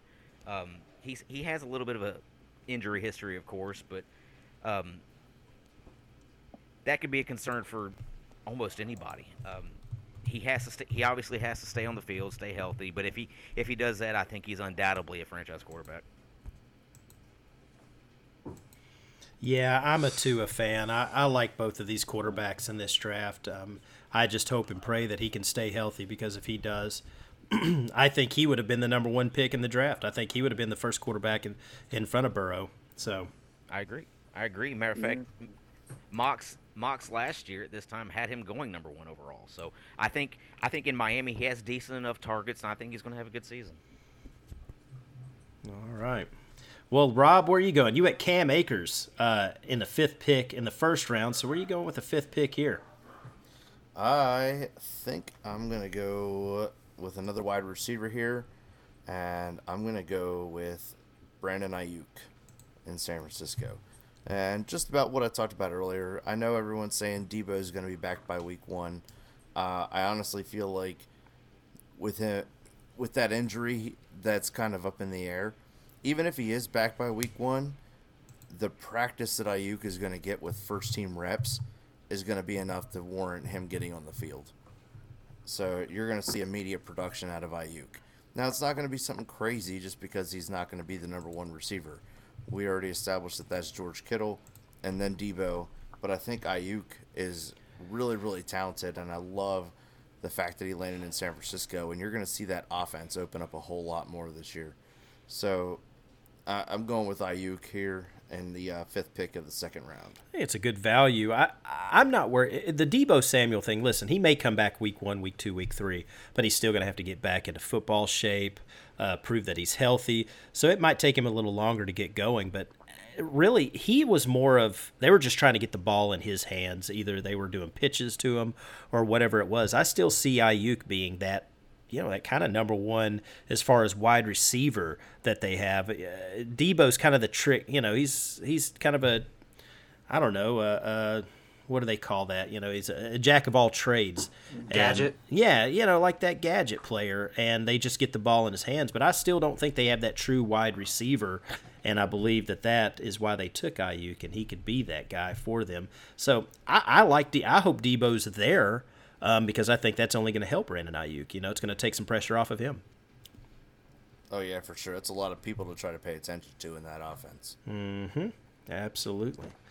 I'm a Niner fan. I'll be surprised if he's not starting by week two or three. He's better than Bourne. Yeah, Uh, yeah. yeah, and that, that's upsetting because I got Kendrick Bourne uh, a lot of places. So we'll, we'll just I think we'll they see have what several happens. wide receivers that are better than Kendrick Bourne. Yeah.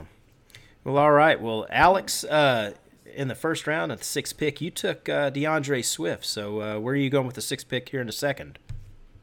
I am gonna go back to the running back well and take the take the take one for the team, and I'll take a shot on uh, Ke'Shawn Vaughn down there in Thank Tampa you. Bay with Thank Tom you. Brady. Oh, thank you so much. I didn't want to Um, have to he- like face him later. He just keeps falling, and he would have kept falling.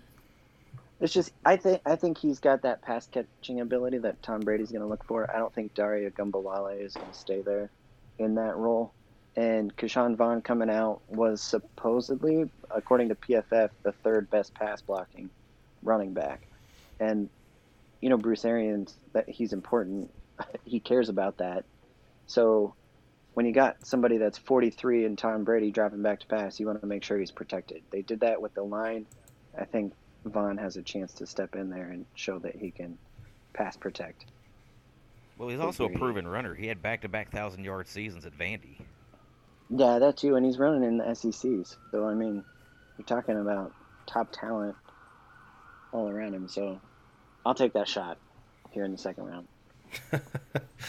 I thought the police were coming to get you for make that for making that pick. I heard of his darn ambulance or something in the background there. I don't know what's going on. Yeah. That's because someone somewhere is having a heart attack that Ke'Shawn Vaughn was taking already. Yeah. Yeah. Like, how did he fall this far? Oh, we got to go pick someone up.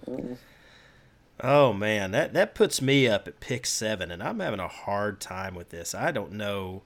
Uh, gosh Almighty, where I'm gonna Yeah. go with. I hear you over there clicking away. I'm like, oh, he's he's trying to figure out who he's taking. Well, I'm typing in these results and everything so I can share it. Um, but gosh Almighty, I, I I can't tell you where I'm going to go with this, but uh, I, I'm going to have to probably go Bryan Edwards with the Raiders. Fantastic. Yeah, I like that. Yep. Yeah, I think he's got a lot of potential there, and um, yeah, like you were saying, you didn't think that uh, Henry Ruggs was the best receiver on that team, um, but I could see a lot of opportunity. You know, Bryan Edwards could really take over uh, on that team, but um, you know that's I that's the route I'm he- going. He's the most skilled wide receiver on that team. Mm-hmm. Uh, he's he's the best for sure. Now Henry Ruggs is like more explosive, but Bryan Edwards is for sure a better wide receiver. Yep. Well, all right. Well, uh, Matt, that puts you up at pick uh, number eight. You got yeah, some- let me let me first say I I don't want to make this pick because I am a Devin Singletary truther, but I am gonna go with Zach Moss. gonna go, gonna go Zach Moss, man. I mean, they're they're uh, they're two totally different guys. I don't, as much as I love Singletary, uh, I don't think he's going 20 touches a game. Uh, he's 5'7", 200. Zach Moss is kind of a bit uh, bit more of that bruiser at 5'10", uh, 222. I don't know if he'll necessarily play at 222, uh, but he definitely is the bigger back. He uh, probably could at some juncture take in the goal line uh, work there in Buffalo. So. Uh, you know, he's got an opportunity out of the gate to kind of split there with Singletary. It's a pretty good offense there, good opportunity. And uh, at this point in the draft, I'll go ahead and roll the dice with Zach Moss. Not bad. Not bad. I, I don't blame you one bit there. Uh, they don't like uh, Singletary for some reason. I, I, I don't that get breaks it. my heart, man. I know it's it's it's uh, it's awful. Well, all right. So uh, that puts you up to the plate there, Chris. I'm really mad he took Zach Moss. Uh, he's one of my he's one of my favorites. Uh, I'm grabbing him everywhere I can. I think he's super talented. I love that pick. Uh, and it just throws me for a loop because at 21, I already drafted a receiver with the first pick. I I'm a running back guy. Uh, I love to go running back. I'm gonna play a little bit of fiction here and say that my playoff worthy team had Aaron Jones on it. uh, and so I also want to piss someone off and take Chase Claypool. Uh, just just Don't to you piss do it. somebody off. Don't, don't you do it. oh, Oh, we're going to cut this podcast short. yeah. so is that who you're going with? You Ah. going with Claypool, or are you going AJ Dillon? What are you doing there? Nah. I'm gonna pretend I have Aaron Jones and go ahead and take AJ Dillon just because I want I want a running back on this team uh, because I took receiver first. There's really not an established running back uh, that I want that now that Moss is gone that I feel awesome about. Um, I thought about Josh Kelley because I think he could uh, relatively early takes the goal line snaps in San Diego or in Los Angeles. I apologize. Uh, but I mean, I don't know. I wrote an article earlier on Aaron Jones in this Green Bay backfield. I think AJ Dillon will probably end up with probably 30% of the carries uh, his rookie year. I think that they're going to give him on goal line carries, and I won't be at all surprised if Aaron Jones is gone in the next year or two. That hurts my heart because I like Aaron Jones a lot. I think he's really talented. I think he's probably uh, better than most running backs in the NFL, but they don't want to make him their number one guy. And if you've got uh, Aaron Jones and you're drafting in a dynasty, you may as well grab AJ Dillon because I think he's going to be the one who gets the goal line touches and a majority of the touches if Jones goes down. Yeah, I don't think Green Bay likes people named Aaron. True. Mm, we'll see. I don't love it. But I don't know. Does anybody know what AJ stands for? I hope his first name isn't Aaron. I have no idea. Nope, I, I see it. It's Algiers Jamel William Dillon. All right. So he's safe. His name's was not yeah, Aaron. you didn't already know that? No. He's Yeah. safe. His name's not Aaron, so he's safe there in uh, in Green Bay. They're not going to try and piss him off. He's just big, and I think that they seem nervous about giving Jones the workload because of I don't know, maybe his size. So maybe that they a second round pick on Dillon was such an investment when they need receivers. Yeah. Yeah. It blew me away.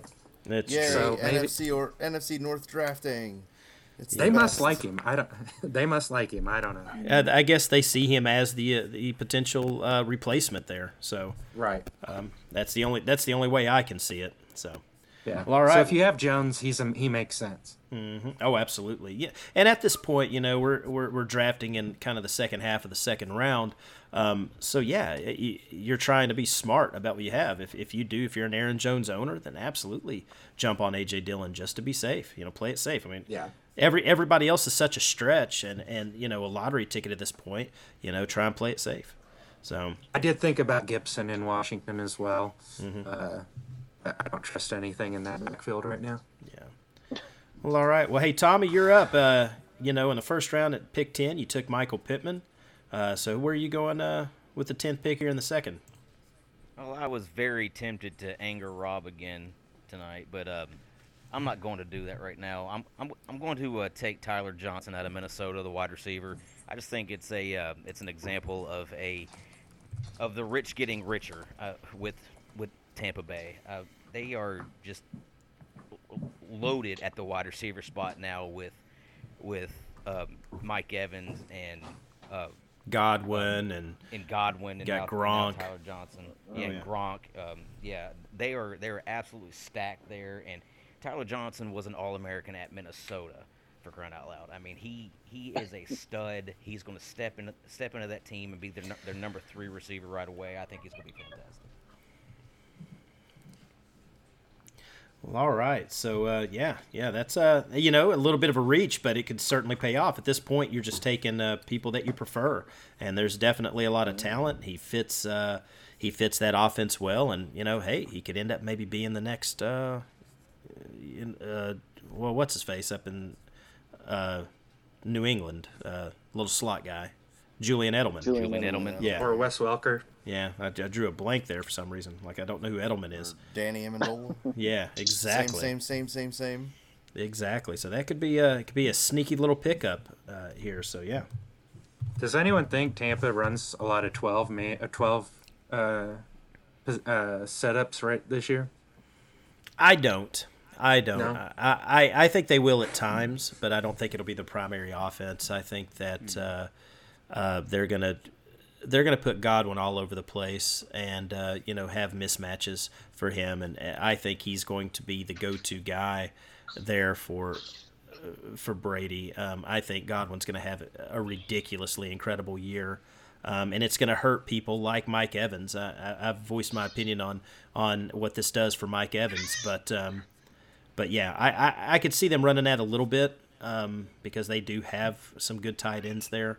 Um, but then that kind of messes them up as far as the slot receiver and stuff. So I mean, I think if you look at, it, they got three really good pass catching tight ends. Now they have three really good pass catching wide receivers.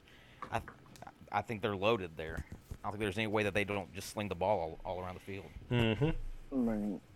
You know, the thing is, too, even if they do go to like that 12 personnel, I- I was looking at stats last year when that started becoming a thing that people were talking about, and the team that ran it the most still only ran it 47% of the time.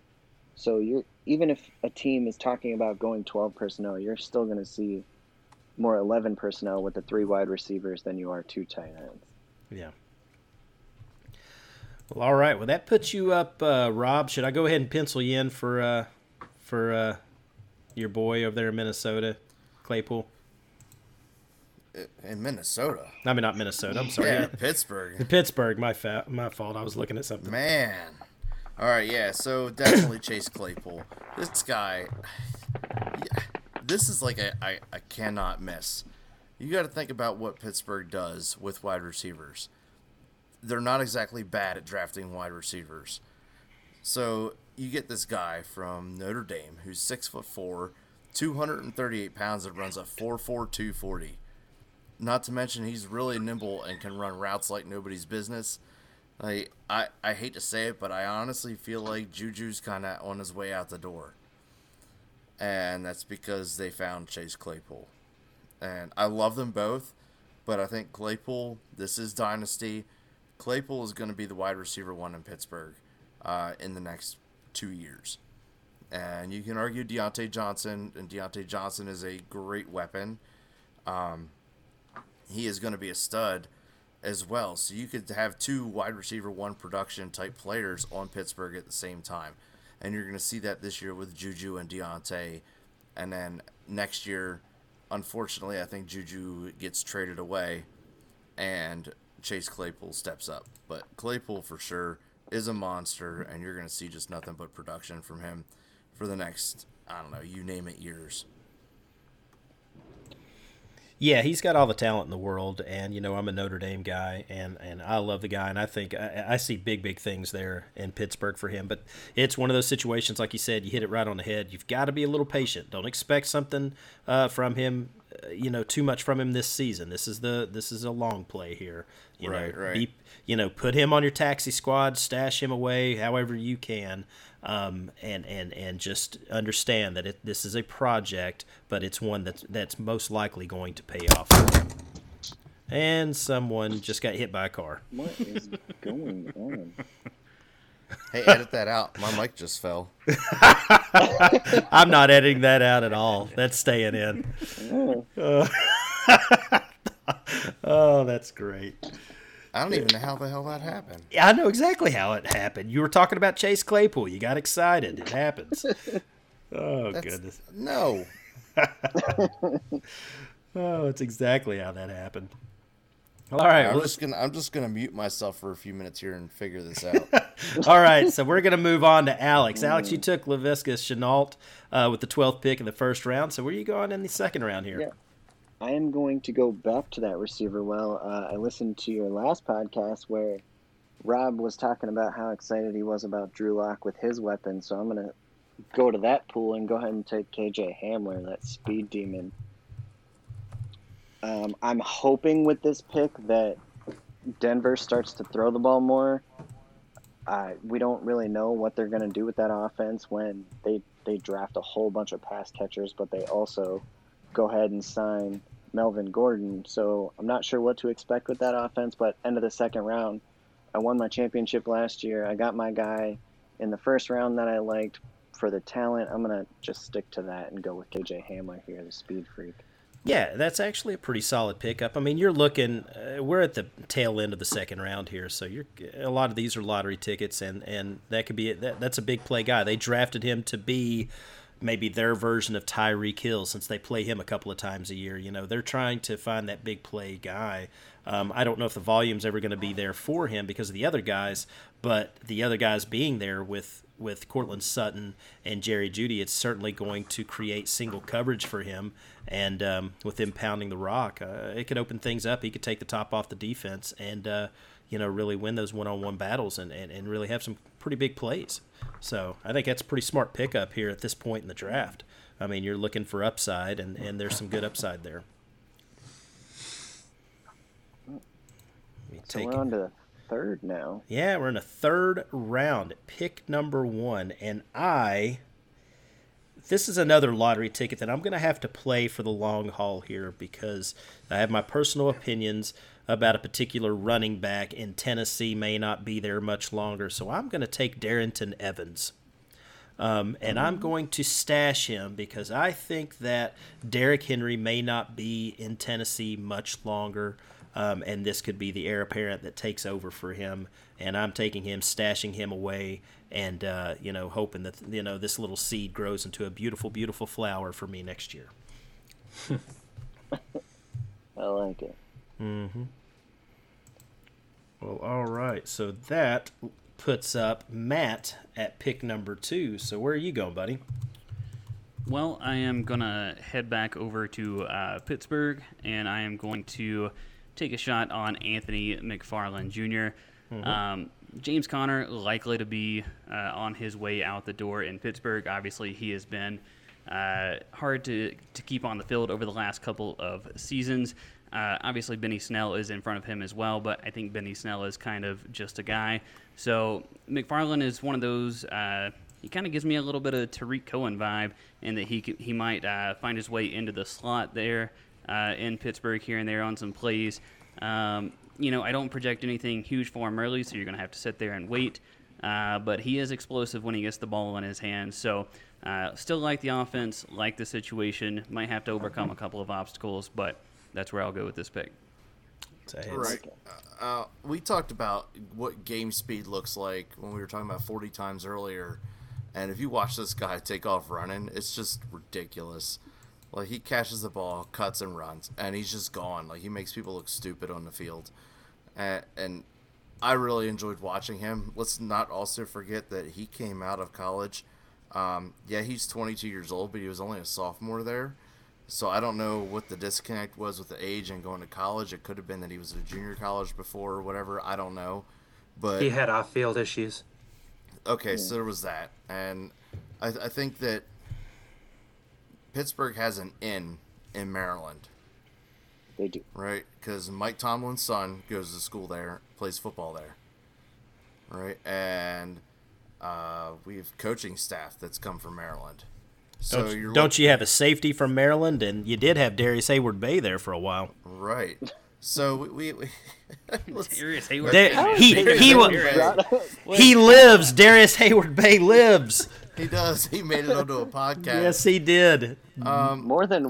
once. Yeah. Yeah, it was twice now. Um, but, but basically, yeah, Anthony McFarland, I, and I agree with you. Said Benny Snell's just a guy. He didn't have a great uh, yards per carry. It was like 3.9 last year when James Conner was out. Jaylen Samuels is the obvious pass catching back, but I think that Anthony McFarland is kind of like a do it all back.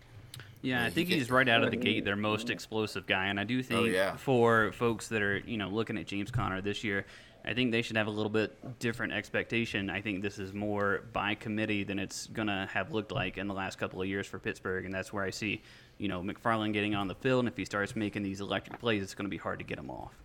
Yeah, and I, I had a whole discussion on this just kind of by myself on uh, the Back Row Steelers show.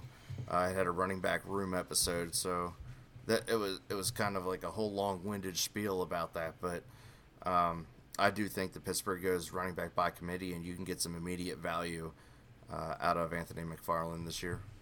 Yeah. So I, I am not the Steelers expert, uh, so I don't want to step on toes on that issue. Uh, I a couple of things I did want to address. First, I think it what I had I thought it was interesting too that they have an in with Maryland, and the reason I think that was interesting was because several people in the draft process took McFarland completely off their boards because they said he was a huge character problem and a bad locker room presence. So it's interesting they have that in and that he was okay with their staff because I, I read a number of reports saying that a lot of scouts and a lot of people were saying he was a malcontent right. and an issue. So- and it's, So- that's so very interesting. that. And, and it is interesting, and I think maybe it's because that uh, Dino Tomlin goes there, and Right. maybe they've had conversations with him and said, "Look, this is how we run things in Pittsburgh. Uh, we want you, Right. but you gotta you gotta be right." So we'll see what happens. I mean, if he is if he does have character issues, that stuff doesn't take long to pop out, right? And Pittsburgh is Well, not the team Brown that's hit gonna it sit for there a and while. play with it. Yeah. Well, right, right, but Brown was also getting paid a lot of money. You, th- He was And- not on and- a rookie contract. Right. Right. And it may be a head injury that's causing all this anyway. Yeah, Well- I think he's got that that CTE real bad, and it's sad. Yeah.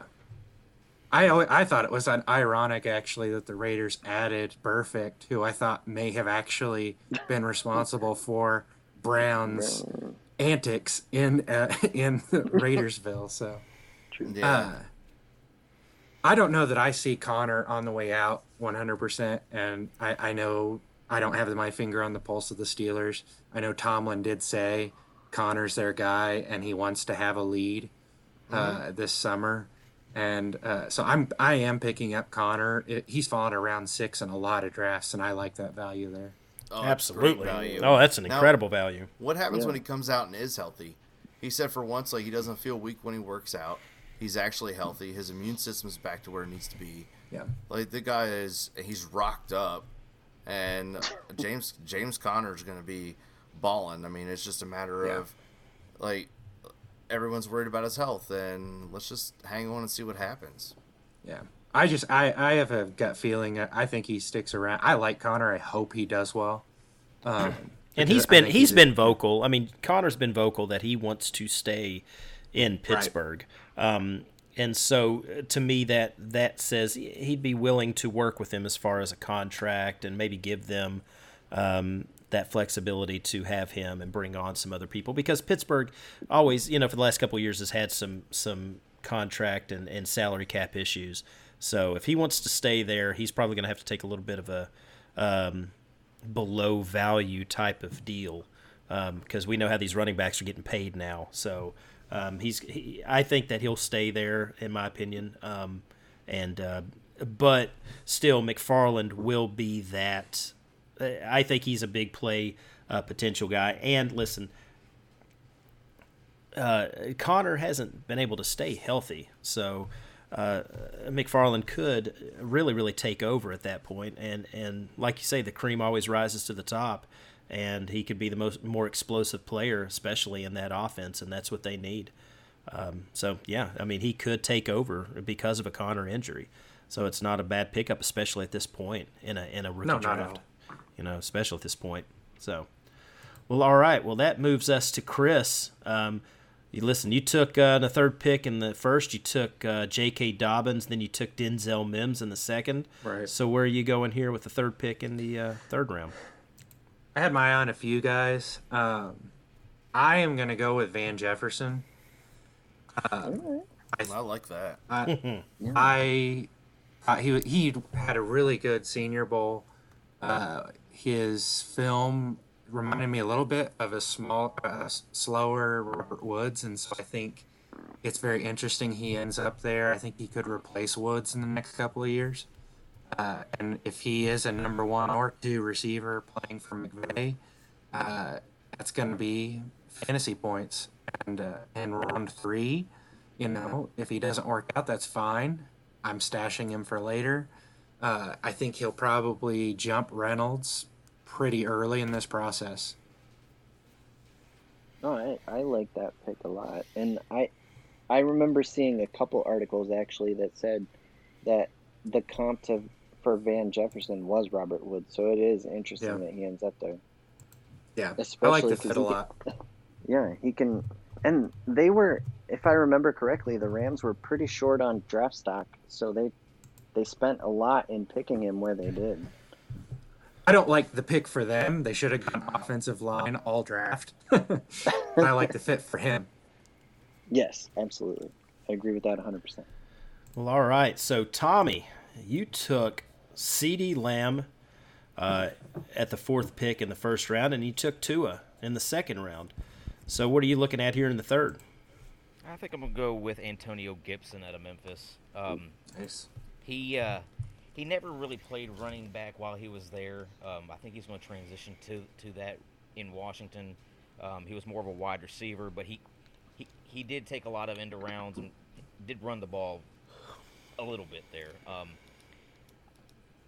I think uh, he kind of fits the mold of like a Chris Thompson, which is which would fit well in Washington. Plus, with that backfield, you just never know who's going to be healthy. Well, didn't you hear too? He's the next Christian McCaffrey. Yeah, exactly. Oh, boy. yeah, boy, that came out about a month and a half ago, and people were getting all kinds of moist over him, to say the least. That's a good word. Yep. Yep. Over there, in, He's uh, got good Washington. size. Yeah. I see what you did there. Yeah. Yeah, he does. Nice. Yeah. Well, all right. Well, Rob, that puts you up to the plate. You went Cam Akers in the first. You went Brandon Aiyuk in the second. So where are you going here? Well, uh, once again, uh, I, I think, man, I just don't, I don't know. I, I think I'm gonna have to go with some talent going over to the Chargers and take Justin Herbert. There you go. So I, I feel like this is a great place. Uh, it's good value for Herbert right here. Um, and this is kind of where I've seen him going in other rookie drafts too. Not super flex again. Super flex he's going way earlier. But I, I honestly feel like he's talented enough that he's going to take the starting role uh, probably by week three or four uh, out there in LA for the Chargers. And that some of that is dependent on whether or not they get to actually practice and play together prior to the season starting. If he doesn't get an opportunity to do, to do that, it's going to be later in the season. So, but eventually, uh, Justin Herbert is the guy there. Yeah, that's exactly who I was hoping would fall to me. Uh, I mean, right now we're taking a bunch of lottery tickets in the third round, and Justin Herbert's about probably the most guaranteed to be a producer here. You know, with uh, he- he's yeah. definitely been drafted to take over that starting role, so it's it's going to happen at some point. So if you're here in the third round and you're you're taking these guys and you don't know much about, or you don't know what kind of role they're going to have, I mean, this is probably the most guaranteed uh, pick you can get here. So that's a that's a great great pick there. Yeah. You, you took him right out from in front of me. That's who I was eyeballing this whole time. Yes. So, so I guess Alex, that puts you up. So, what's your backup plan here? It does. So my backup plan, I'm going to stay true to form. I took running backs with my first two picks, so I'm going to go back to Los Angeles and take Josh Kelley because I think that's a great value pick at this point. We, we Someone mentioned him before. we mentioned it before with him potentially taking over that Melvin Gordon role. Um, they initially had their backfield split. Someone can correct me if I'm wrong, but it was something like 55, 35, 10 between three running backs. And I think that Austin Ekeler, the contract he signed, I don't think they're going to give him 55 to 65% of that workload. And he's going to take a lot of passes. They split him out wide a lot last year. I think Josh Kelley has the chance to be that that running back that they're looking for on first and second down. Maybe it's a trap back, but you've got that shot. If he gets that goal line work in that offense and Herbert or Tyrod Taylor, whoever the quarterback is, if they can move the ball at all, and I think they want to run it out there in Los Angeles with that defense that they've kind of tried to put together over the last couple of years. Well, that's that's a good point. You know, I mean, that's exactly uh, you know a lot of people's opinion on that. So, yeah, I agree. There, anybody uh, disagree with that pick? I mean, what do they think about Josh Kelley? Who, who got sniped there? Who got mad? I did. I did. I was Gotcha. wanting Kelley too. Yeah. I like the pick. That's a good pick. Yep. I All right, love so- how invested everybody is in this. That they're just angry at a mock draft. At a mock. sniped. Well, this- this is awesome. You guys are you guys are kicking ass. This is great. Yep. All right. Well, that puts uh, that puts me up at pick seven. I took Jerry Jeudy here, and I took Edwards in the second round, and I'm going to make a little bit of a homer pick, and I'm going to go. Who, who do you think I'm going to go with here? You're going Oh, cold Vernon? I got this. Yeah, Cold it's Vernon. Matt. No, going to be Duvernay. it's going to be He's Devin Duvernay. Duvernay. Boom. That is absolutely correct. Listen, Baltimore, you know, they have uh, uh, Willie Snead playing the slot there. Uh, you know, Gross. ob- yeah, exactly. yeah. I- he, he's dependent. But listen, I, I see Duvernay being a guy that could most definitely take over uh, that slot um, after this year and being a, a pretty nice little producer uh, for Baltimore. And at this point, that's what we're looking for is guys that will have a role. Now, I will tell you, uh, I did have a running back right here in mind, but it's a running back that I think falls into the fourth round if you're if you're drafting four or five rounds. Um, that I really think has a, a decent uh, potential as far as the future. My, a nice little lottery ticket, but I'll say that at the end because I don't know who else, who's going uh, going with who here. Um, but yeah, Du- Duvernay, uh, it's just a homer pick, but I, I see there being plenty of opportunity for him. He's he's a great player. He's got great hands. Um, I think he could produce a lot in this in this offense and, and, and help you out. You know, be a nice little bye week uh, replacement for you. So I don't Steve think Smith I don't think Senior he's the Junior. I don't think so. No, I don't think he's the best wide receiver that Baltimore drafted. you like James James, Pro- Proche. You He like is so Proche. much better than Duvernay. Well, James Proche was a monster, and I he like just Proche, fell too. and fell and fell. And I'm picking up Proche in like the fourth round of all my rookie drafts. Like I have him on almost every team. Yeah, and that's the thing is I would be taking uh, Proche in like the fourth round. Um, I think I I, could. d- I think that Duvernay is getting overdrafted. The hype's too much. I just I don't I, I don't see it. Well, I've not seen a whole lot of Duvernay hype, but uh, No, but but his draft spot. Yeah, I you're mean, looking being a third third. third round over the fourth round, I, that's that's kind of significant given this year's wide receiver class. And maybe that's because he went to Texas and he had a little bit more exposure and people a little bit more familiar with him. Um, and I he had a think great, that has a lot to do with it. you know, and he had a good bowl game and, and, and, you know stuff like that. So you know, it could be the thing, but that's the thing. You're you know in these drafts, you're you're doing your research, you're doing some digging, and, and just like you said, if, if you think James Proche Proche is a guy, but you want he might want to go with a different pick here and get something. Uh, that's a little bit more steady, and then you know you can get that value with Proche in the fourth. You don't want to take Proche here. Um, you might have to take like a Duvernay here, and then you're still going to wait to, to get Proche there in the fourth. So, yeah. Well, just some of the thinking too. Some of the thinking too is Proche might compete on the outside with Boykin and Brown, and Duvernay may have less competition in the slot. Mm-hmm. I think he's the heir apparent. I think he takes over that slot after Willie. I mean, they they signed Willie Snead Right. to another year. um, but they could probably cut him. Um, they are going to need to lock up some some guys there in Baltimore with those tackles and Marlon Humphrey. They've got some guys they really need to sign, and uh, someone like a Willie Snead and a Brandon Williams, and even maybe a, a Mark Ingram can be. Uh, can kind of be cap casualties uh, for them, so you know you could see him taking over that that starting role next year. So he has less competition for snaps than Proche might too, is part of the Yeah. math there. That that's that's how I feel about it. You know, I think he's got a little bit more of a uh, a a path to, to producing sooner than later. Maybe. I mean, we'll see. Only time will tell. Mm-hmm. We should do a do a water bet. Yep, yep, we'll have to do that. So, well, all right, Matt. Well, you're up to uh, you're up to the plate. You have the eighth pick here. You took Jalen Reagor in the first. You took Zach Moss in the second. So, where are you going here in the third? Yeah, I'm going to reach past a few guys here. I don't know if this is the guy that you were talking about or not being a little bit of a lotto pick, but I actually got him in the fourth round of a rookie draft uh, a couple of months ago, and I'm going to go with Eno Benjamin. Um, he gets to stay there in his home state. He's in a, uh, a pretty good offense. And if you look at the Arizona running back spot, if you took their starters over the course of last season for the entire year, just their starters, so whether it was David Johnson, uh, Kenyon Drake, or the one week of Chase Edmonds that you got, uh, you got the running back three. So they're doing the running back position correctly there in Arizona, to say the least. So he's definitely going to need some help uh, in terms of injuries as far as getting on the field. But the situation is good, and at this point, you know, you're reaching for that lotto ticket that you Yep. mentioned. So going to Eno Benjamin. Yeah, in the third like round it. here, he's a great stash. Yeah, absolutely. Absolutely. So, uh, let's see. That puts you up, Chris. You took uh, you took Jefferson in the first. You took AJ Dillon in the second. So, where are you going here in the third? Uh, I'm gonna guess this is the guy you were talking about. I'm taking Lynn Bowden Jr.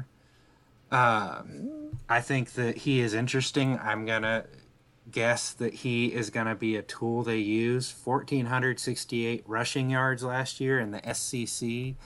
Uh, he has experience at receiver. Um, I think that he could be the replacement for uh, all the backups they have there behind Jacobs, and I think they'll use him probably in formations with Jacobs in the backfield. Uh, I think that he is probably ends up being the handcuff to Josh Jacobs as well, uh, and I think he could see some usage in the slot uh, coming out uh, wide. I think he'll probably steal some of those DeAndre Washington touches from last year, and he'll end up being the RB two in that uh, backfield pretty quickly.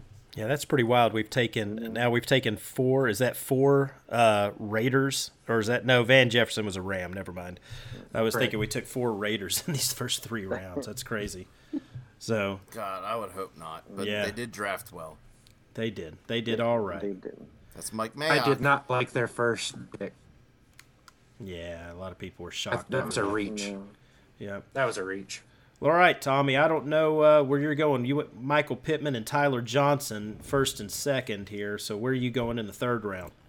I'm going with your boy La'Mical Perine right now. That's my guy Damn right it! there. Damn it! That's Damn it, my damn guy. He, Tommy knows me, man. He knows where I know, was. I know, I know too, and I was gonna take him because that's where I've been drafting him. Oh, I'm so mad right now. Mm. I got sniped twice in his draft. By me.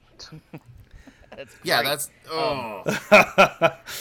He didn't have the greatest. He, he didn't have the greatest um, running back career at at Florida, but he showed last season he's definitely able to catch the ball. And with Le'Veon Bell possibly on his way out of New York, um, I just think he has a kind of a clear uh, path to playing time there.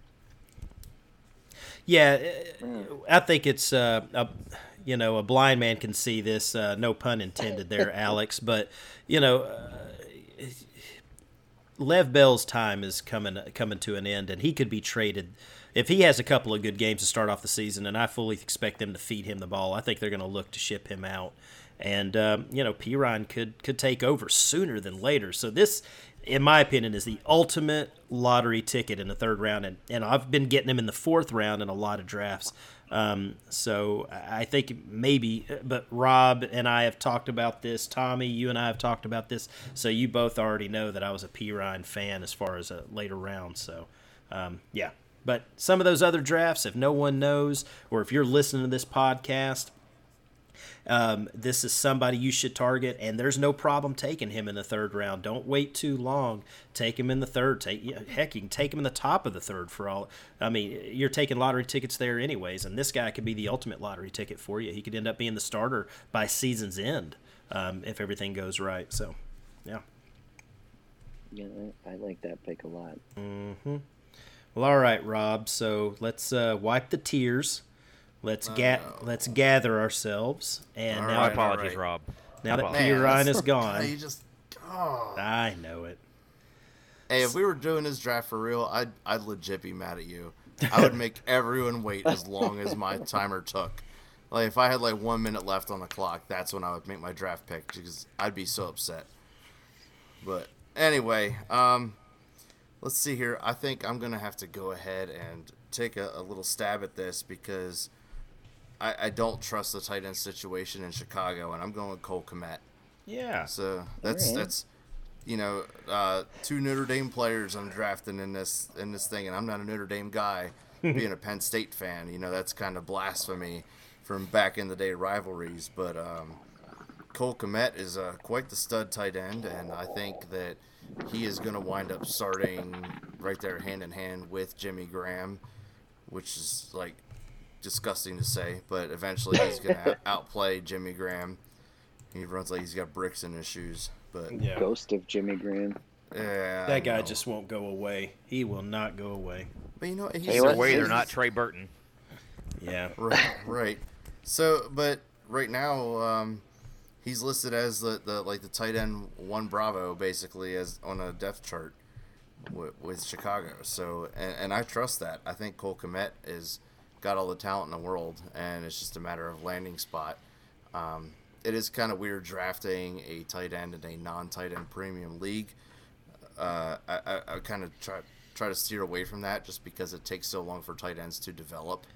But I think Cole Kmet's going to be a sooner than later sort of developer. And, and listen, who who better to learn from than Jimmy Graham? Honestly, Absolutely. You know, um, and then the the opportunity there though is uh, they have Nick Foles, and Nick Foles loves some tight ends. Mm-hmm.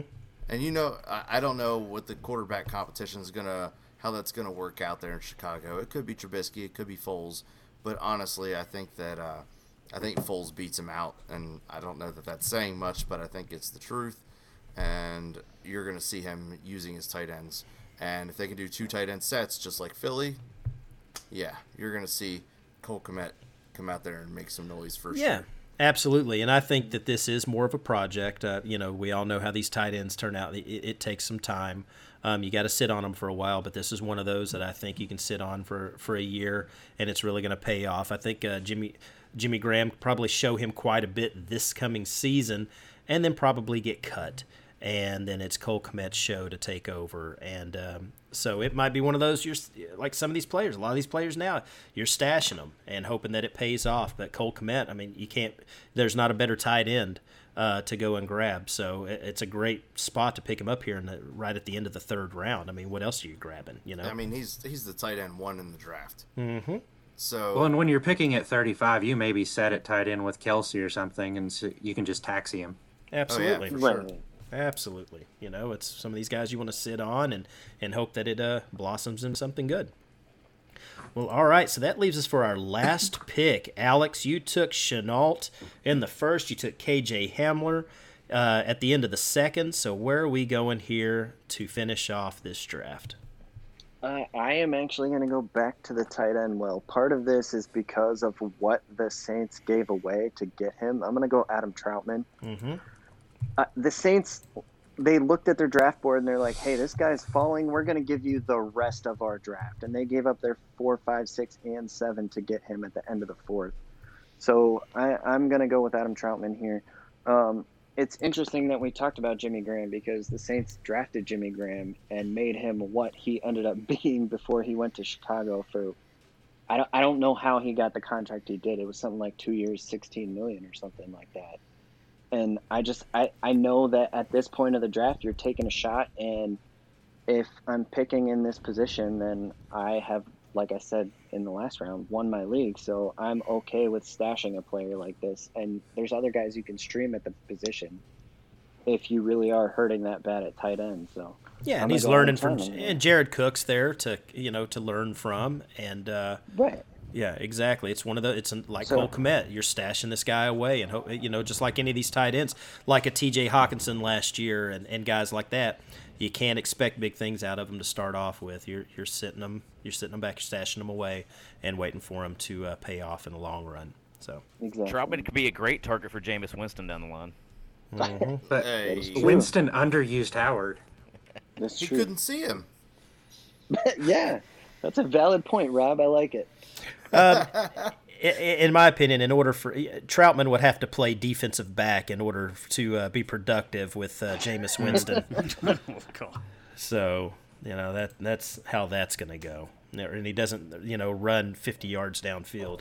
So, well, all right, guys, that's a that's some good stuff there. We went about uh, let's say about two hours, so you know uh, that's uh, that's quite a while. So hopefully uh, people didn't tune us out out for this. So or fast forwarded to the third round and try to see where we went with that. So anyways well guys we really appreciate your help. Um, you know matt i appreciate you coming on the show there. Uh, i love your work over at dynastyprosfootball.com like i said i encourage everyone to go give you a follow uh, chris same thing with you chris gregory you're a great guy and, and, and you got great work over there at Appreciate rotoballer yeah, absolutely, man. Tommy, Tommy, good stuff as well. We appreciate you being part of the podcast. Um, Alex, bro, good stuff there at dynastyprosfootball.com as well. Looking forward to more of your stuff there.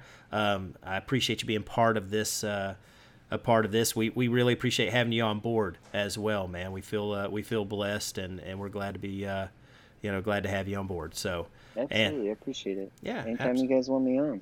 Absolutely, man. So, uh, uh, with that being said, Rob, you're my boy, you're my bro, you're my you're my Yeah. my right hand man. So um, we won't take up any more of anyone's time. We hope you enjoyed the show. I hope this mock draft helps you all out, especially maybe in that second or third round, because eh, that first round is pretty much chalk uh, as it goes. So hopefully, this second and third round picks help you out in the long run. Um, so, for everybody here at the Dynasty Pros uh, Fantasy Show, we appreciate you listening to the show. And everyone, please, please, please stay safe out there.